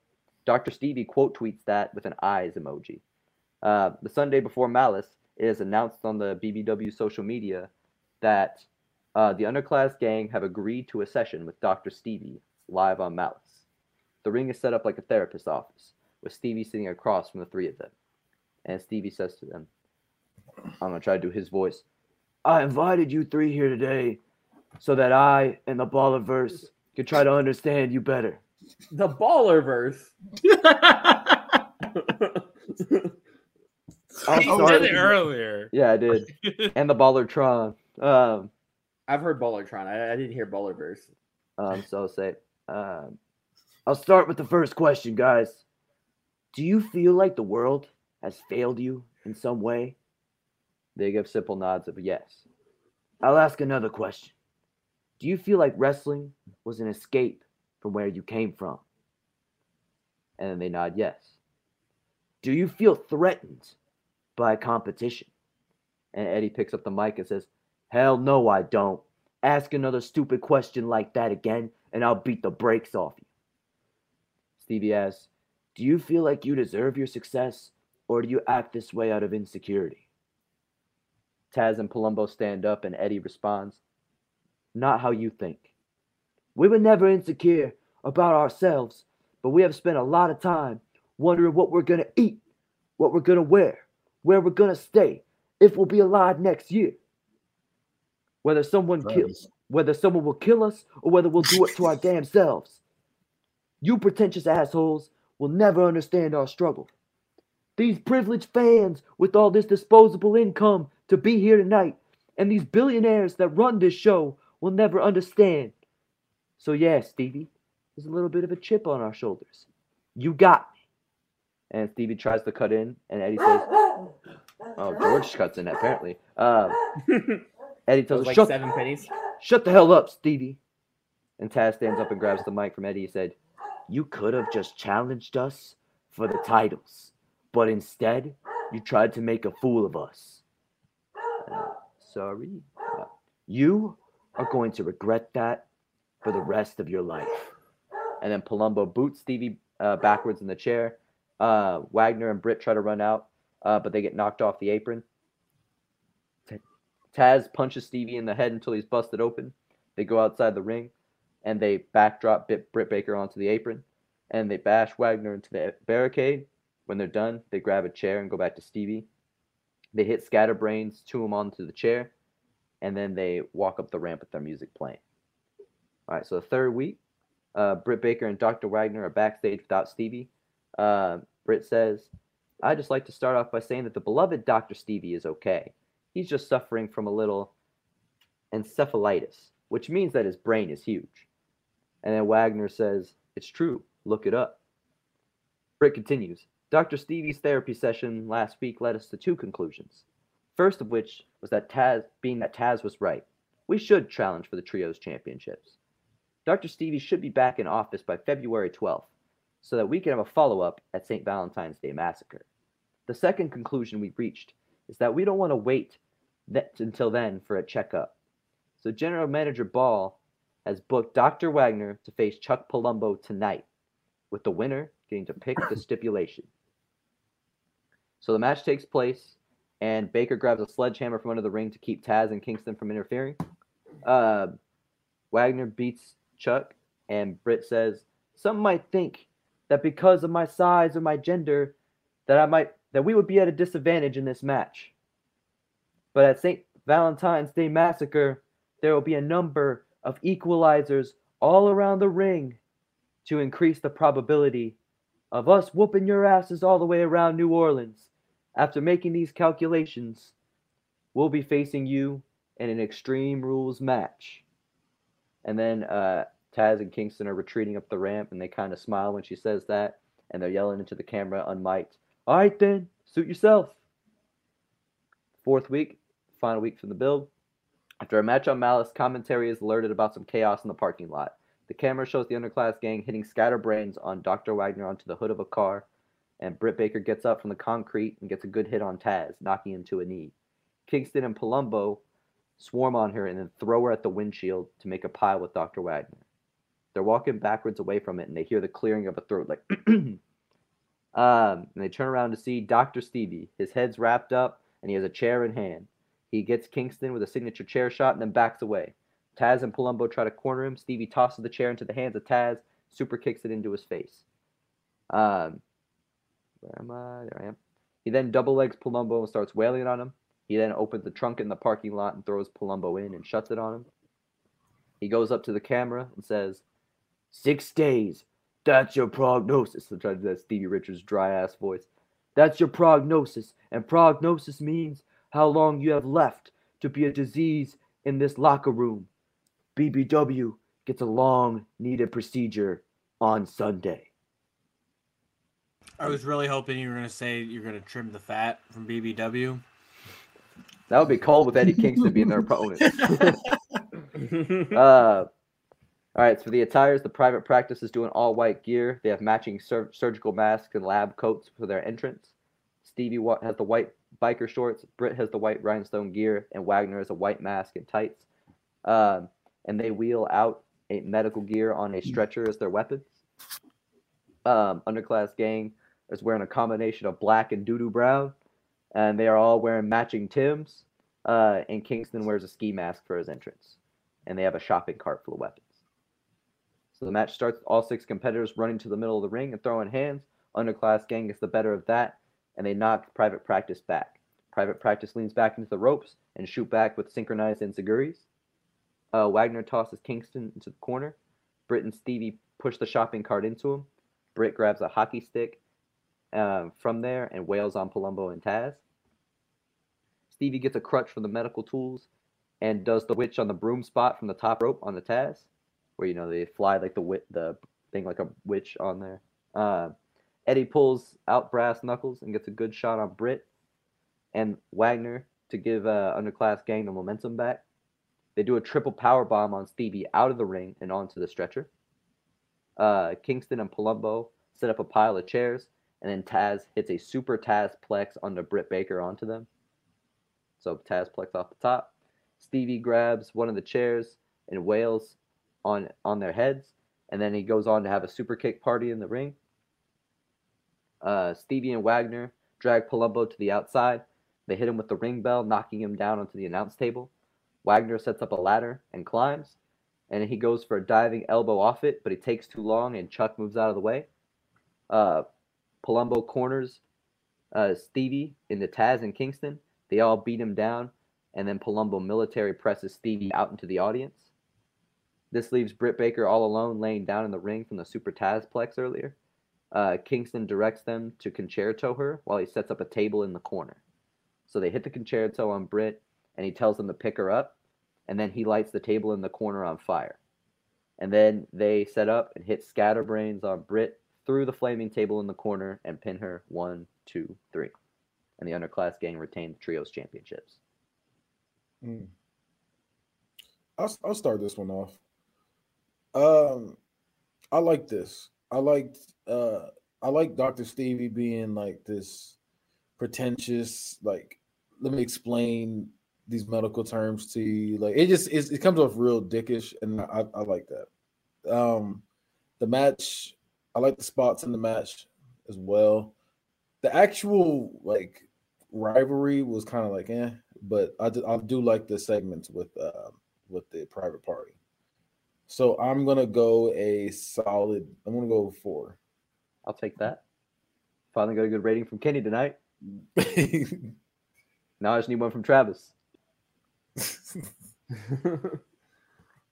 um, I need to sit with mine for a second. Yeah, save up that change. Mike, you want to go? Um, I like the story. I like the build. The match is, I mean, the match is good. Um, I don't have any real complaints about it, so I'm gonna go. I'm also gonna go with another four. Take a four any day. Uh, I'm gonna give you a four or two. I wish that Britt got a little bit more offense in to sell her as a threat. Um, especially because you're doing them as a trios group. Yeah, So I wish she got a little bit more offense, and I wish like during the weekly it wasn't just the private part or practice for the most part just getting their ass whipped just to Hmm. get their ass whipped again at the pay per view. yeah. Well, they won. Um, They won in the parking lot. Yeah, kinda, because like two out of the three still got like stacked on a Yeah, yeah. Doctor Stevie made the save. Dr. Stevie won.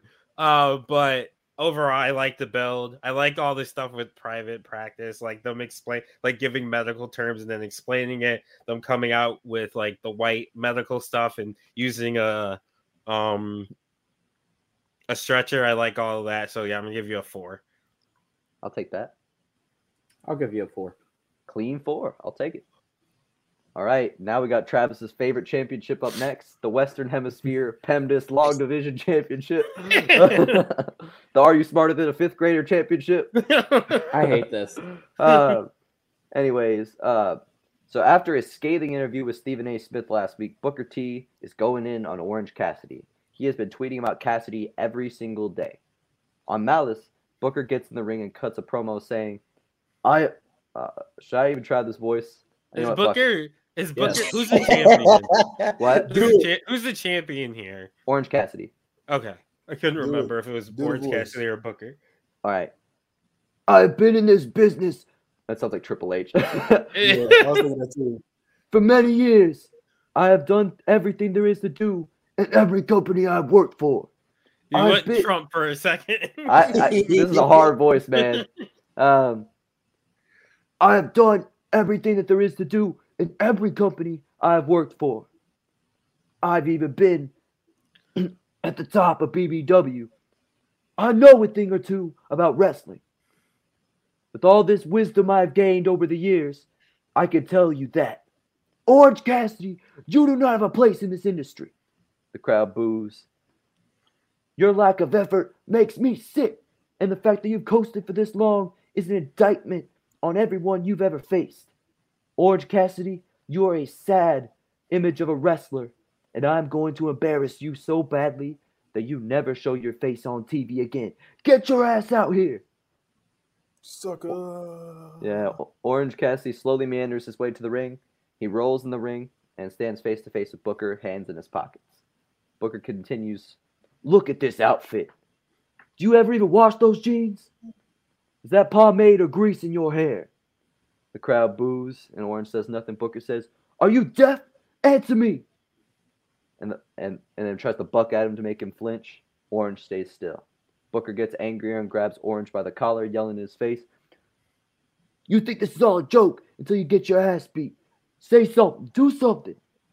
And Orange grabs the mic and says, Your shoe's untied. Booker looks down, and Orange calmly out of the, walks out of the ring.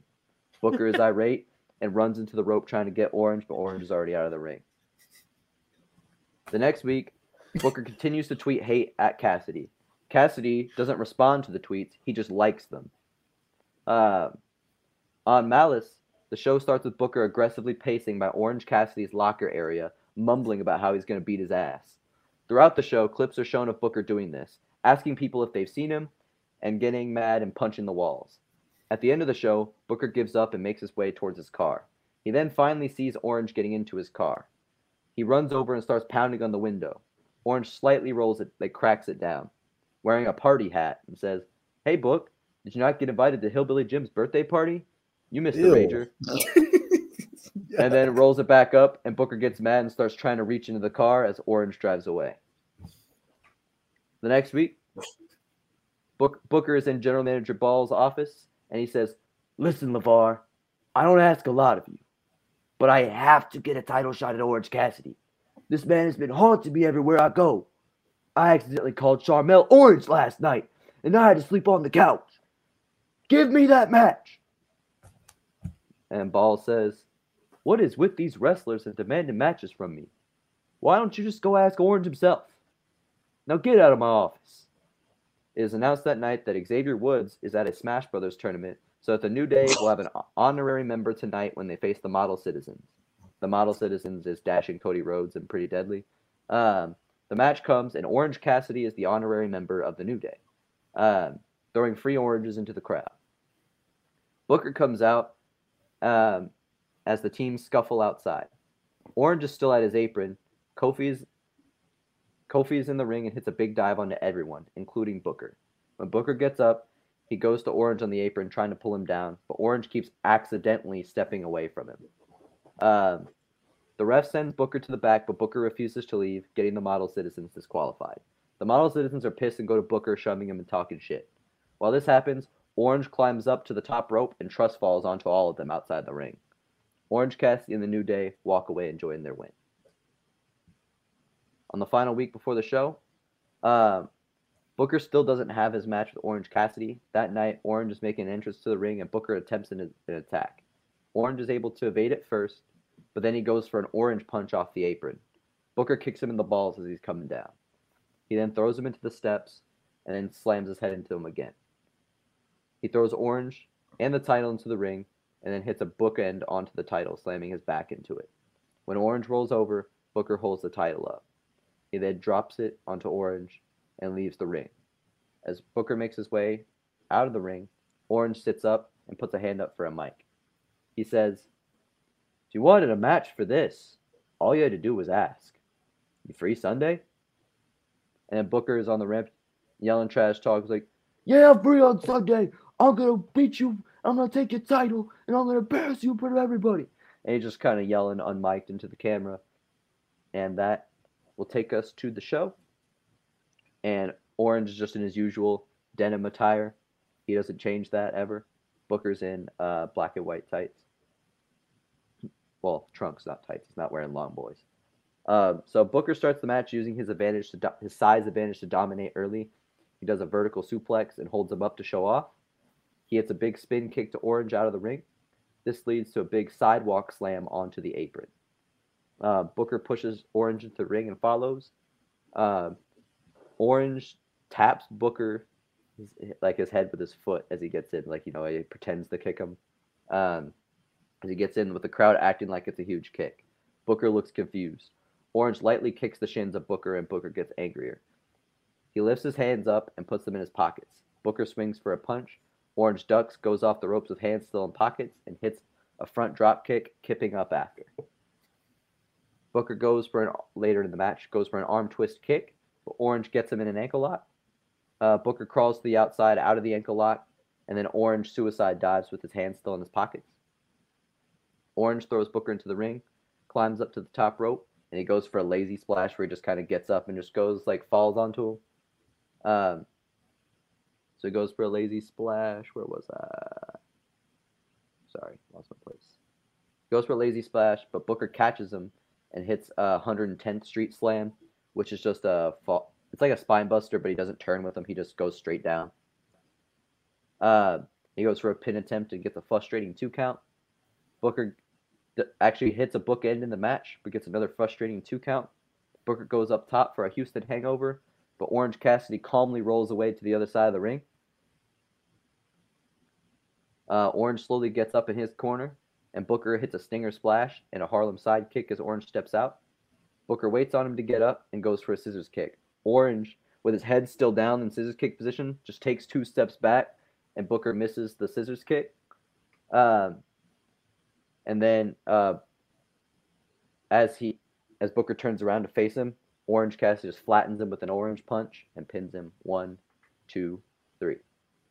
And after the match, Orange stands in the middle of the ring with his hands in his pockets while Booker gets up.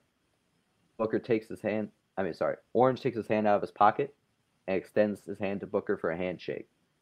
Booker stares angrily for a second and then finally gives like a small nod of respect and accepts the handshake, kind of like that frustrated, like, all right, and then just walks away kind of handshake. And now I am good for your ratings. Okay, so it was pretty much it was a pretty standard orange Ca- orange Cassidy match. What's the orange punch, by the way? It's the Superman punch. Okay. Um so I it was pretty standard. Um the build was okay. It was there were p- bits that were funny. Um I did not like that Booker shook his hand at the end. I want I feel like Booker should have like smacked his hand away or something. Hmm. Um not just like accepted it, especially after he's just spent like weeks screaming at himself or that he's trying to get Orange Cassidy. Then Yeah. to just lose and just shake his hand. I don't like that. Mhm. Yeah, he Um, kind of thought he was a joke, and then he was like, "Oh shit, he can actually wrestle." Yeah, I'm gonna give you a three. All right, I wanted to like this more. I did. It was very mid. Um, I'm gonna also give it a three. Well, I'm gonna seem like the hater again. I'm really not trying to. I really, I, can, shit. Already, I already see, shit. I already see Travis ready to give you the point five. So just give him his point five, Travis, so Kenny can do his. No, I'm gonna go last. it's just Can't go any lower than a point five, so I'm not too scared. it's it's the fact that he the first week he's grabbing him, he's screaming in his face, and then he says, "Your shoe was untied," and then walks off. That's Orange Cassidy. I Like I said, they don't like anything that's not rar. It is No, it's stupid, not but, true. that is, but It's that not is true. Orange Cassidy's like bet. No, I like Orange Cassidy, but it's just like so he's yelling in his face. Does he let go of him, and does he does he walk away, or Yeah, he lets go because he wants Orange to do something. Like he's like, say something, do something, and then no? Orange know, takes. but Orange takes the mic, so Booker- says, Booker wants a response. Booker wants a response. So that Orange takes the mic to say something, and he just says, "Your shoes untied," and then Booker looks down, and Orange gets out of the ring.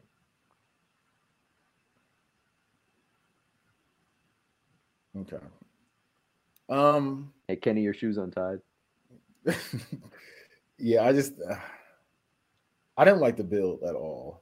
I the mat the actual match wasn't that bad. I'm not gonna play you on that. The actual match wasn't that bad. The build I hated the build. I'm not gonna lie to you. I, I hated the build, but the actual match was wasn't that bad. So that's what's saving you again. So I'm gonna go with a uh 2.25 is what I'm gonna go with. I'll take it. I've I seen just- worse. I didn't like it. Yeah. Yes, I've seen worse. Travis, just get it over with. You're about to see worse. Yeah. I already know what I'm getting from him, so if he gives me even a buck, I'll be surprised pleasantly. well, buckle up, Bucko, because I'm giving you a two. I didn't hate it that much. Oh shit! I just Okay, didn't Travis. like it. Hey, He I was, didn't like it. I was uh, you gave me four times what I was expecting from you, so all right. I- I'll that's the happiest two I've ever gotten. um, all right, so go on to our next build. A number one cont- contender match for the women's title takes place. The match is between Kairi Sane and Mandy Rose, which Kairi Sane wins. After the following match, after that match, the camera cuts backstage um, to the hallway where the Femme Fatalities, if you if you remember that group is, that is Lita, the women's champion, uh, that and then is also Rhea Ripley, Shotzi Blackheart, and uh, Paige. Um, Is this fresh off of them whooping on JR?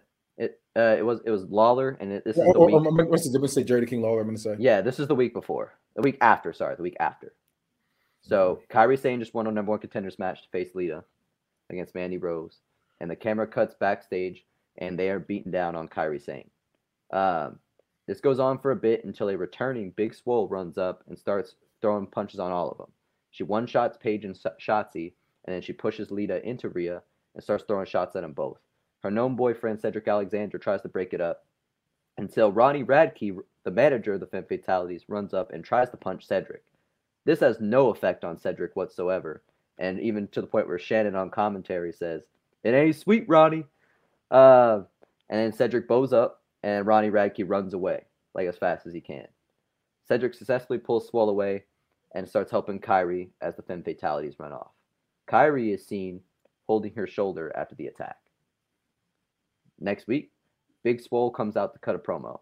She says, and I- I'm not gonna be doing any impressions of her. I'm just gonna go straight forward. Sorry about delivery. Um, I have some good news and some bad news, and I'll have to start with the bad news. The bad news is that it's true that the rumors that you're reading on social media that Kairi Sane is going to be out for a few weeks with a rotator cuff injury. The rumors about her making not making St. Valentine's Day Massacre are true. The good news is, after all these months I've been out with a torn ACL, rehab, physical therapy, going through hell, I am finally back and clear to compete, which means I can step in for Kairi, toss these emo bitches around, and offer her a shot at my BBW Women's Championship when she gets back. and the crowd cheers until the music of the Femme Fatalities plays, which is Falling in Reverse's song Raised by Wolves, sung by Ronnie Radke himself. Um, the four girls come out with Lita on the mic saying, You're way ahead of yourself. Just because you got hurt doesn't mean you can milk these idiots' sympathy and jump the line. You should probably, sorry, I lost my place. You should probably be getting some reps in rather than sh- committing career suicide. I guess there's a reason your name's not Big Smart. And as they're, they're all laughing at this lame joke on the ramp, Ronnie Radke runs in the ring from behind and starts attacking Swole. The other four go to the ring and swarm around. So basically, it's five on one assault on Big Swole until Cedric runs out and clears the ring. Following week, General Manager LeVar Ball has called Lita and Big Swole into his office. He says, We have ourselves a predicament in the women's division, I see. An injured number one contender, a return from a serious injury, people's boyfriends getting involved, factions. It's all too much to keep up with. Swole, Lita was right about one thing. You do need to get some reps in. You're going to get some tonight as we clear this mess up. Big Swole and Cedric Alexander will face Paige and Ronnie Radke in a mixed tag team match. And if Swole's team wins, she will get that title shot at St. Valentine's Day Massacre. That match takes place uh, with Radke doing everything he can to stay out of the match and avoid Cedric. The other Femme Fatalities get up from commentary and go ringside when Swole gets the better of Paige. They hop onto the apron, but Swole military press throws Paige at all, all of them, knocking them to the floor. The ref sends them to the back, and Swole makes a long awaited tag to Cedric, meaning that Ronnie Radke finally has to face him in the ring. Ronnie runs away from Cedric, but as he runs toward the rope to escape, Cedric grabs him by the belt. Ronnie screams like a girl as he hurls him up and hits him with a lumbar check. The crowd chants, One more time! One more time! And he hits it two more times and then pins Radke. Well, sorry, no, he doesn't pin Radke. And he tags in Swole, who hits the Swole combo and Dirty Dancing her triple tw- twist lariat onto Paige and gets the pin on Paige during the title shot. Sorry, misspoke there. On the final week on the Go Home show, Big Swole comes out and says, It's nothing but good news today. Big Swole is your number one contender, and Ronnie Radke won't be bothering this show for a very long time. And the crowd starts chanting, Thank you, Cedric. And now about Sunday, and right as she says this, the music of Kairi Sane hits. She has tape on her shoulder and she makes a beeline for the ring. She gets in Swole's face and says, You don't speak for me. I was coming back from my title match, and this is still my moment. And they start jabbering in each other's faces as the Femme Fatalities come out. And Lita says, There's no point in arguing because neither of you would win anyway. Swole, you thought you were so badass when Cedric bullied a non wrestler. Congratulations. There's still four of us. I know you're not very smart, but I think you can do that math. The funniest part is now you can't even add one to your side. Kairi Sane hates you now. You saw her pain as an opportunity to become relevant again. Thank me later. I leaked that she'd be out to the dirt sheets. I was hoping for a night off from carrying this company, but I guess I'll have to just embarrass the both of you at St. Valentine's Day Massacre. And for you lucky fans, here's a sneak peek. And they, the Femme Fatalities make their way toward the ring, and Kairi does a plancha at them. And Swollen, Swollen Kairi get the better until Kairi holds up, uh, sorry, holds up the belt. So like they beat down the Femme Fatalities. Kairi Sane holds up the women's championship.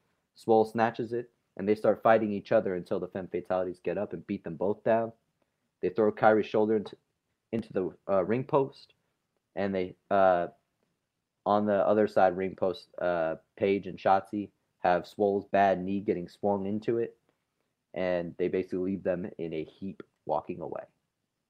So the match is going to be Lita defending in a triple threat against Big Swole and Kairi Sane. All right. So start the match, uh, Swole and Kairi look at each other, nod, and then both hit a double drop kick on Lita. And Lita slides out of the ring and re- regroups with her with the Femme Fatalities. Sane runs off the ropes for Swole to overhead toss her to the outside of the ring onto all of them. Uh, Lita scurries back into the ring. Kairi follows, and Swole enters from the adjacent side and hits a pounce on both of them. Uh, Swole lifts Kairi in electric chair drop position. And then Lita jumps from the top rope and Hurricanrana's her off. Hurricane Rana's Kairi off Big Swole's shoulders. Swole lifts them both and hits a double attitude adjustment, and it's a pin attempt on Lita, who kicks out at two. Kairi hits a middle rope tornado DDT on Swole, kicking Lita as she spins around. She stacks them up and hits a moonsault. Um, she hits, she attempts a pin on Swole, and uh, sorry, yeah, she attempts to pin Swole, and Swole kicks out. Swole has Kairi in the corner, uh, and then Kairi responds with a kick to the head, knocking um, Swole to all fours, and then Lita hits a poetry in motion off of Swole's back onto Kairi. Swole power slams Lita into the tree of woe. Kairi hits a double foot stamp on her from the top rope as she sits up from it. And then uh, Swole hits Lita with Dirty Dancing, which is the triple spin lariat. The Lita falls out of the ring before Swole can attempt a pin. And then Sane hits a, a tilt a whirl reverse DDT on Swole to get her down for an insane elbow. So Kairi hits the insane elbow and goes for a pin. The Lita grabs her foot and pulls her out of the ring mid pin, climbs up to the top and hits her signature moonsault on Swole to get the pin. And Lita retains. So, what you got for me, boys? Um, I'm gonna be honest. I didn't like the build. I didn't care for the like. I feel like the whole swole thing was unnecessary. Um, and you kind of pigeonholed the Ro- Ronnie Radke stuff in there, which I didn't care about or care for. Um, the match was okay. I'm gonna give you a 2.5 for this one. It's mid, like super mid. Uh, I agree with that. I'm gonna go with uh, two and a half as well. I agree. It's mid two two point five. Bad guy's not here at the moment, He's beating his meat. so He heard about Uh, women Ew. on this. He, So he this- so- imagined women and he had to go beat his meat. I will say that the femme fatales is every uh, goth kid's dream yeah, yeah. action. uh, was that match six? Uh, yes, I have two more. Okay. Bad guy, do you want to give a rating or no? Yeah, I, I gave it a solid three. I just gave it a solid three. Oh, damn, Kenny with the highest. I'll take that. Uh, What did, what did y'all what did y'all give one more time? Two- Just make two and a sure. half. straight, straight two and a half. Yeah, it was Yeah. super mid. It, it was it was very mid. I, that, that's why I got that's why I gave you a three. I just gave it three. Yeah, to make sense of the Radke thing, it was mostly about inserting like You just wanted to put him in there. no, like, it was actually more about Cedric. that that was the thing is that Cedric like is this is supposed to be the moment where Cedric gets really over from fucking him up and getting him off TV for a while because he's so annoying. So the point of that it's was to get Ced- definitely annoying. yeah, the point was to get Cedric over. That was the whole point. So if you're the fans who hate him on a regular basis, you see Cedric lumbar check his ass three times. He's off TV. Yay, Cedric. That's the point. Um. Anyways, going on to the next match. Um, after finding a friend in the boogeyman to help even uh, the odds against the claim to fame, Danhausen is still down three to two. They show up to the arena in tuxedos with their paint still on, with Danhausen saying, "Today we will conduct interviews for our third friend house. Those three swearing scoundrels will be defeated, three to two point five. Now let's go to the office and review some applicants. Um, the Some off to review some applicants. The I think it's some African. Uh,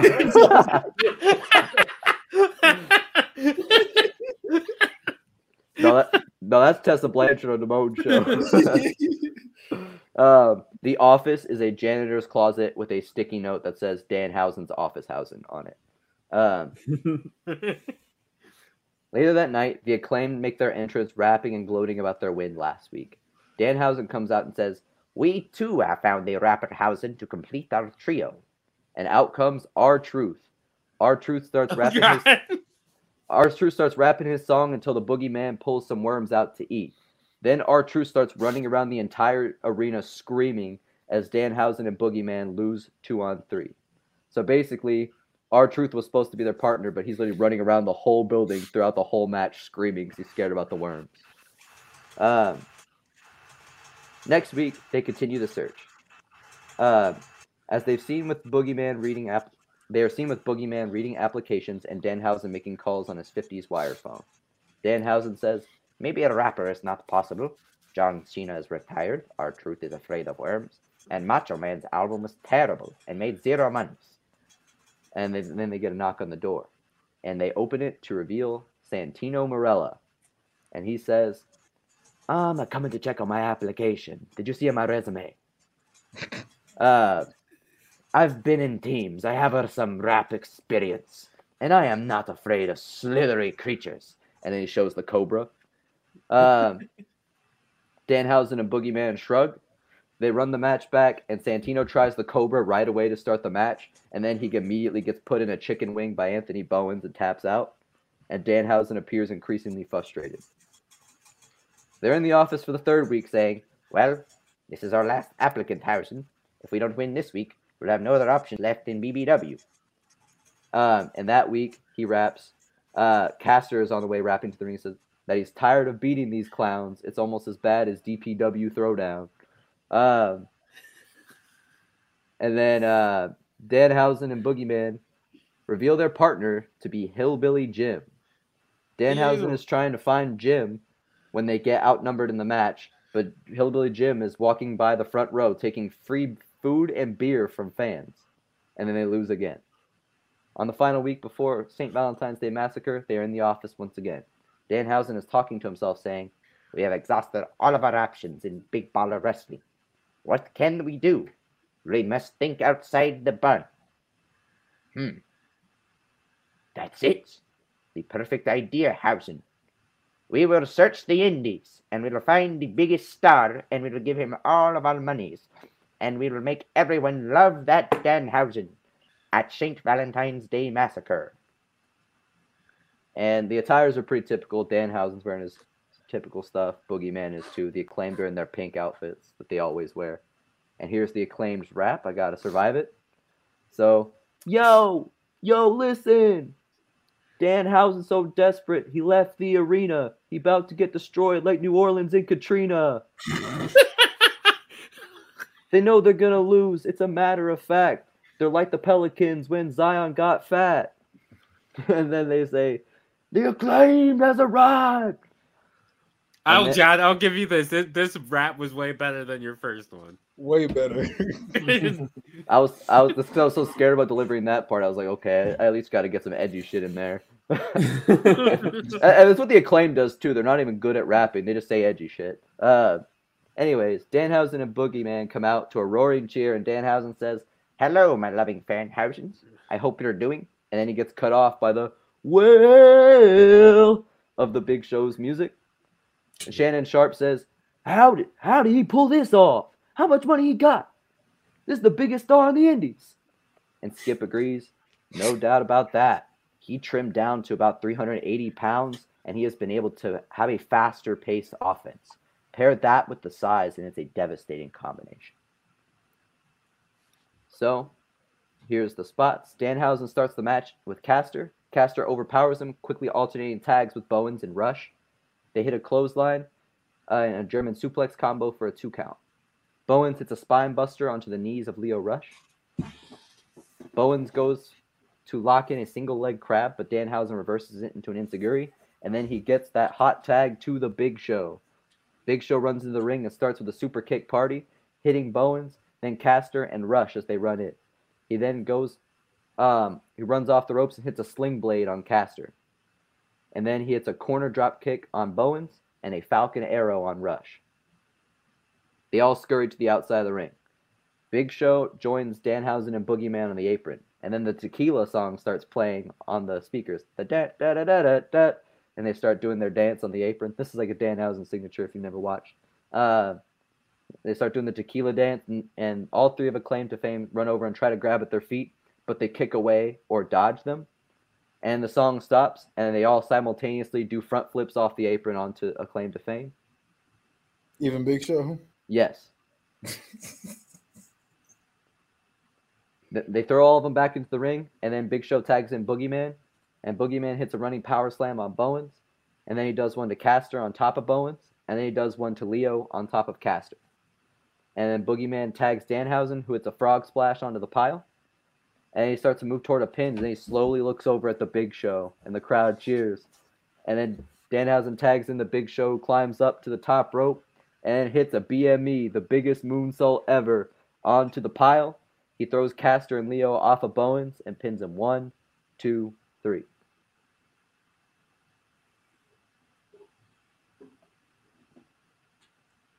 Question: Okay. Yes, Mike?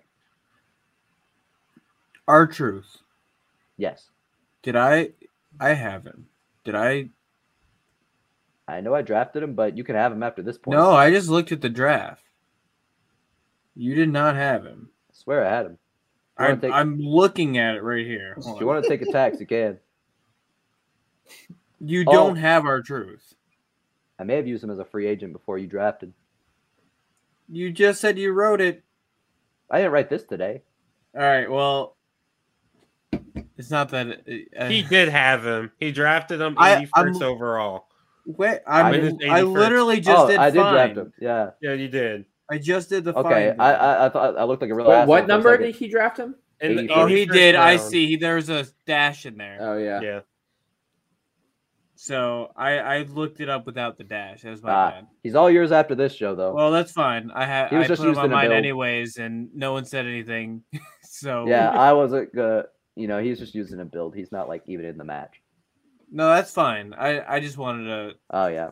to fuck with you. Um, He was, he was ready to tax the shit out of you. no, I really wasn't. I was I was fucking with him because honestly, I've made so many trades and like bargains at this point that I've already lost count of what they were. So I'm swinging at the fences. Um, a- anyone else could go give give their number now. Kenny. All right. Uh I don't even know what number one give it yet. Um the recruiting part, it was funny. Uh even though I you know I'm not a fan of Dan Danhausen, but that It sounds that like was you're funny. becoming a fan housing. no, no, I'm not. But our fan version. Nah, I, I don't like any of that shit. but like I thought the R two thing was funny, and uh Santino Marella that was funny too. So I'll give you I'll give you points for that. I do like the shot. I'll, I'll give you points for the shot as well. Um, match was a little little all over the place. So I'm I'm I'm between two numbers. Uh, I'm just gonna go three point two five. That's what I'm that's where I'm at. Three point two five. It was It's a fan it, it, it kept now. jumping up and down with me. Like it was like at one point it was like one point was kind of like like a two, some points like four. So it was like kind of jumped up and down a lot. So I'm going three point two five. Um, so I like, I like the build a lot. I actually like the match a lot too. I I fuck with Indy's Big Show. Um, so I don't really have any problems with it. So I'm gonna give you a five. Let's fucking go. Five thousand does it again. This is not Oh. five. This is not five territory for me. All your all my human monies. Yeah, Mike, you can give it that four point seven five.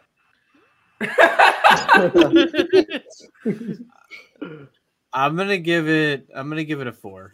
I'll take a four. Good bargain. This was okay. I don't have a lot to, to say. I'll give you a three point two five.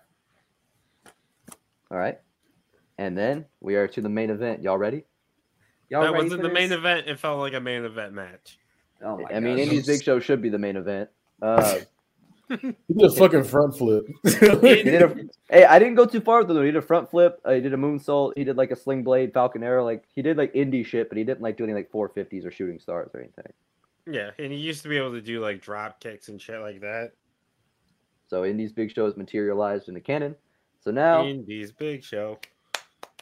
Yeah. Uh, the week after, the week after the New Year's Eve special, MJF opens up Malice one week after shockingly sending John Cena into retirement. He comes out doing the "You can't see me" in the word "life" with his hands. He gets in the ring and gets on the mic, and he just says to the crowd, "I told you so," and he gets a roaring boo. And he says, I told you that I was going to end John Cena's career. I told you that I am the greatest wrestler of all time. And guess what? I got more to tell you, so I hope you got enough pizza to gorge your stupid faces with while I deliver another prophecy. Last week, while I was getting ready to make history, Eddie Guerrero was crowned number one contender. The crowd starts chanting, Eddie, Eddie. MJF cuts them off. You know what? Why don't we bring him out here so I can tell him what I think of him face to face? The crowd cheers and Eddie's music hits. The crowd waits, but Eddie doesn't come out. The music stops and MJF acts surprised. He's like, I wonder what happened. My guess is another overdose. Let's check on our reporters in the field. And then the Ballertron shows Pete Gas recording on his phone as Rodney and Joey Abs beat him down, Eddie down in a gas station parking lot. And they choke him with a gas hose, and Pete grab Gas grabs the keys and starts Eddie's lowrider. Rodney and Joey Abs hop in the back, and Gas speeds away. MJF makes like a fake, like sad face to the crowd, um, and says, "Glad he's choking on something other than his own vomit for once. Guess he can't make it tonight." Well, I guess you'll just have to hear my thoughts on this situation next week. Later that night, MJF is shown in his suite and he gets a knock at the door. He rudely asks, Who is it? And he hears an obviously fake voice say, Room service. And he gets angry. He, get, angrily gets up to answer the door, and it's Eddie who immediately starts throwing hands and taking MJF to the floor, punching him in the face. He throws MJF back first into the dresser and then slams a big TV down onto him. Um, Eddie kneels and says, Next time, make sure those idiots take my phone, because I'll take an Uber, I'll take a Lyft, I'll even take a taxi to come whoop your ass, SA. And then he leaves the room, and in the hall, you see the Mean Street posse laid out next to a bat on the ground. Next week, Eddie comes out to address MJF. He gets a mic and says, Max, and I'm not doing an impression for Eddie because I came off super racist last time. Um, you know as well as I that there is no point in me getting on this mic and talking about how bad of a person you are. Every person in this building knows that water is wet and that MJF is a hijo de punta, tanto del culo, and everything else I could get away with saying on TV. What some don't know you are, Max, is unoriginal. You've been compared to many men in your career, whether it's the Miz's stupid haircut, Ric Flair's robes, or CM Punk's catchphrase. But there's one that they may not think of. A man known for lying, cheating, and stealing. A man who stops at nothing to get what he wants. That's right, Mio. I was you. I was a sicker, meaner version of you. The you that you look into the mirror and aspire to be. I may have cleaned up my act and changed my ways, but if you keep pushing the wrong buttons, Vato, you're going to get the old Eddie. And the old Eddie, and he's cut off by MJF's music, and MJF comes out yelling, Shut the hell up, Eddie! I see you've still got the lying part down because you haven't changed a bit. You may come out here, dance for these idiots in the crowd, say what makes them cheer for you, but you're no different. You're still evil on the inside. You pretend you've changed because you love the validation of the fans in these arenas, whether that's here in Atlanta or online on Twitter. You live for that validation. But let's talk about who you really are. You lie to these fans. Who else might you be, lying to, Eddie, huh? Maybe your family? When was the last time you really spent time with Vickie? How are your kids doing? Have you met Shaul's new husband yet? Now, I, I don't even want to bring up cheating in relation to Vickie. That's too easy. Now let's discuss Owen Hart instead. You cheated in your match with him and stole his opportunity to break out. And he's never going to forgive you because you'll never beat me. I could go on all night, but I know that you have some painkillers to get to, so I'll leave you with this thought. There is no old Eddie. There's just the same piece of shit addict there's always been. And he walks backstage, and the crowd and Eddie are in disbelief at what he just said. Later that night, Eddie approaches Owen in the locker room saying, Listen, man, I know you're mad about what I did. I just need to know that you've got my back in all this. I swear I'll give you the first title shot and we'll tear the house down. Owen says, This could have been my battle to fight, but you stole that. You're on your own for this one. And walks away. He never forgave him. Oh, was he never did forgive him? I was about to say that. Long term story storytelling, fellas. You said to embrace it. I embraced it. Next week, Eddie comes out to the ring and he says, I've had a week to think about everything that MJF said. I don't want to lie tonight. Some of it was true. I could change my behavior, but deep down, I am still the same Eddie. And Max, this might sound like bad news for me, but it's way worse news for you. When you share the ring with me, you'll feel what it's like to share the same body and mind as the old Eddie. You will feel 40 years of guilt, shame, and anger. You will regret digging into these wounds as they are inflicted upon you. You will suffer as I have. I heard you're not in the building tonight, and frankly, Max, that's the smartest move you've ever made.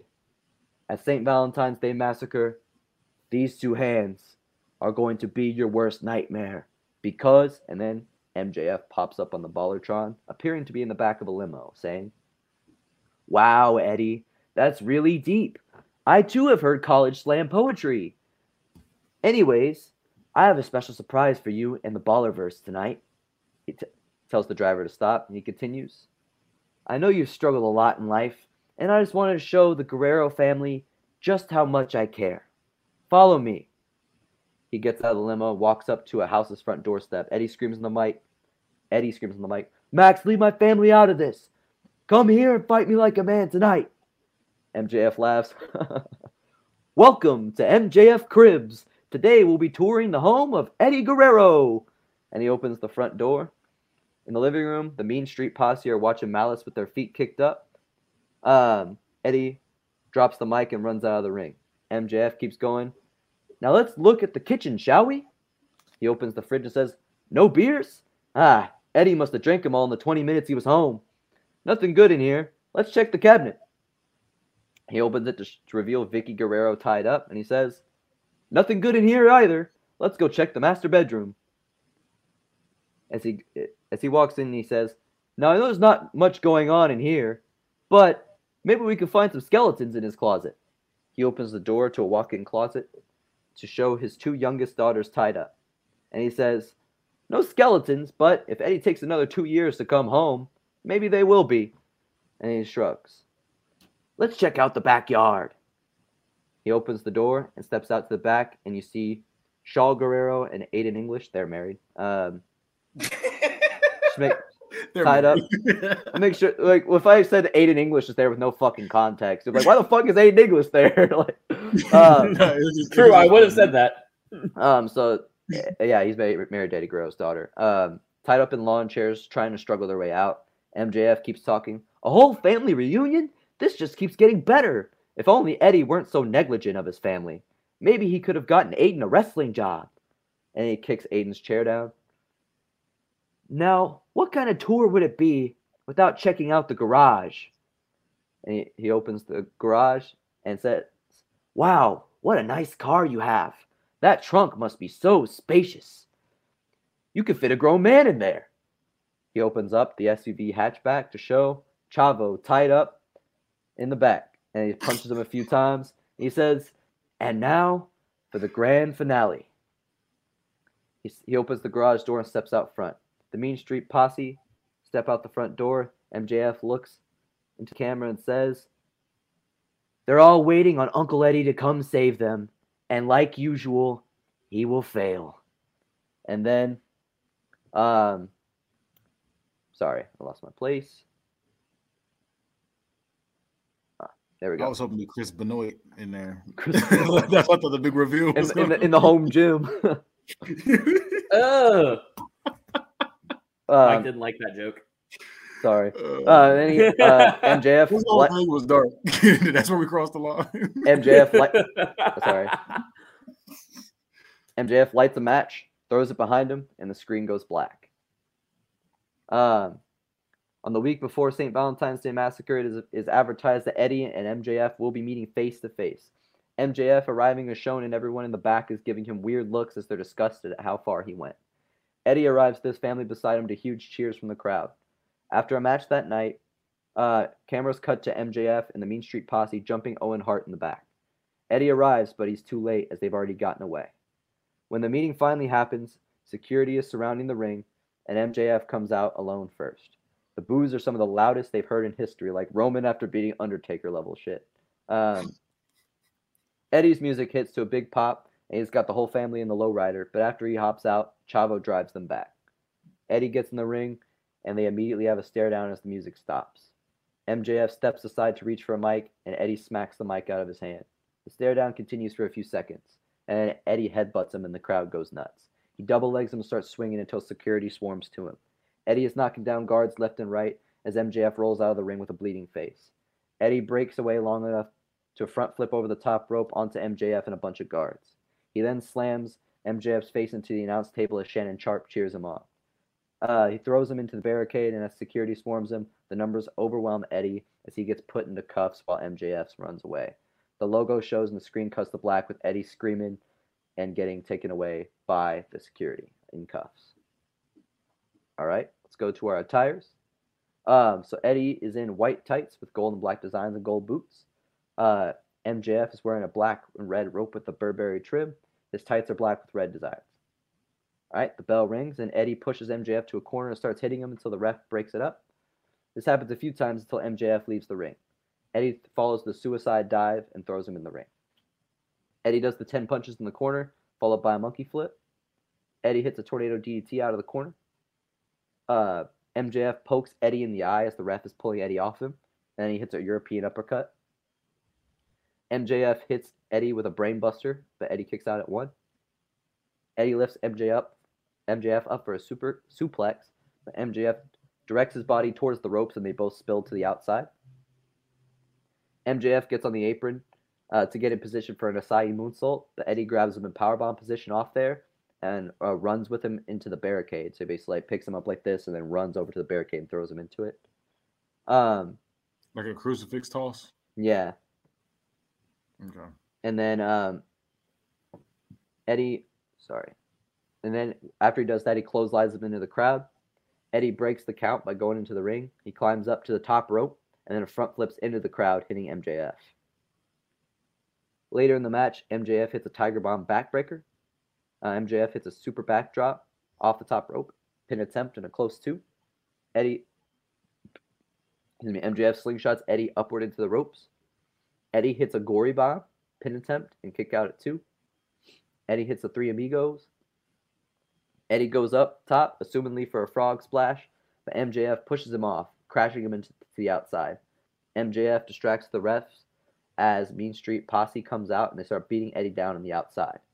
Eddie is getting the better of them after a little bit, and by the time he re- um, the ref n- turns around and notices, um, sorry, Eddie's getting the better of them by the time the ref notices. Eddie gets into the ring in time to break the count, but MJF knees him square in the head as he's entering through the ropes. He then pulls him through the middle rope and hits the heat seeker. He hooks him for a pin, but lets go at two, giving a six crowd. MJF then climbs up to the top rope, hits Eddie's signature shimmy, and then hits a frog splash on him and pins him one, two, three. After the match, um, MJF and the Mean Street Posse quickly leave as the boos rain down and the crowd becomes more and more volatile. Um, Eddie starts to get up and the crowd cheers him to his feet. Down the ramp to no music comes Owen Hart moving quickly. He gets in the ring and gives Eddie a hug to a big cheer. And then you can hear him unmic saying, Eddie, it's okay, it's okay, brother. And he helps him up to the ramp and he raises Eddie's hand on the ramp and the crowd cheers. Right after this happens, Eddie uh, Owen grabs Eddie by the head and then he throws Eddie off the stage into the uh, tables and electrical equipment for a small explosion. And the show ends um, with Owen Hart walking slowly backwards into the curtain with Shannon Sharpe screaming, Not like this! Damn him to hell! Damn him! and is up for race. I, I hate your Shannon Sharpe. impression. This is good. I like I hate this. your, I hate your Shannon Sharpe impression, but I loved every other fucking Yeah. moment of this. Uh, kiss me, you agree. kiss me, you beautiful bastard. This is a fucking five. This is a five as well. I'm I'm not gonna hide five. it. It's a Yeah, five. you know what? I'm gonna give you a five as well. Let's go. Now, Okay, Kenny, don't be be the hater here. M- MJF was on some villain villain shit. He committed multiple felonies. I'm here for it. I agree. I gave I gave you a five, but just Let's remember when I had somebody torture somebody's family, you said, "Oh, this is Well, right." here's Remember the that difference. I think he's. I You if he made Jeff Hardy beat mine, his own family. MJF. if if JTG had beat up Jeff Hardy's family, that would have been one thing. But you made Jeff Hardy beat his own kids on TV. no, because that's that's worse though. it is, but it was uncomfortable. But And he everybody didn't go- liked it. Kenny didn't go far enough. Cane them kids. Cane them kids. I'll just say, I just want you to remember that when when I had somebody get their family Hey. tortured, you were like, "This isn't right." And now you're no, like, it wasn't because it wasn't right. was- It was just the way you did it made me uncomfortable because Jeff was beating his own family. but yeah, that's my show. I'm glad I Alright. ended it on that note. So I also uh, like him using the frog splash to win. Yeah, especially when he lets go after the Heat Seeker. That was some SVR 06 type shit. Yeah. This is the part of the show where we do plugs. It, so let's start with uh, Lil Fudge. You have anything? Bad guy. Um, check me on the Bad Guy Spoken podcast on YouTube. Um, I'm Bad Guy Spoken on every every, so- every social media as well. Um, yeah, that's it. Travis. Uh, follow me on all social media at I am Travis T. That's at I A M T R A V V Y T on Twitter, TikTok, and Instagram. Damone. I be tweeting and TikToking, so follow me on both at Damoney T13 D A M O N E Y T the number one the number three. Uh, follow me. You can find me on Twitter, hi-fi underscore Mike. Find me on TikTok, hi-fi Mike. You can find all the shows on the T13 Media Network on our website at t13media.com. That's the letter T, the number one, three spelled out, media.com. Uh, and give us fives on Spotify and Apple. If it's not fives, I don't want it. Fuck off if it's not a five. And um, that don't, don't be a Travis. That is book it. That's book it. See ya. Bye.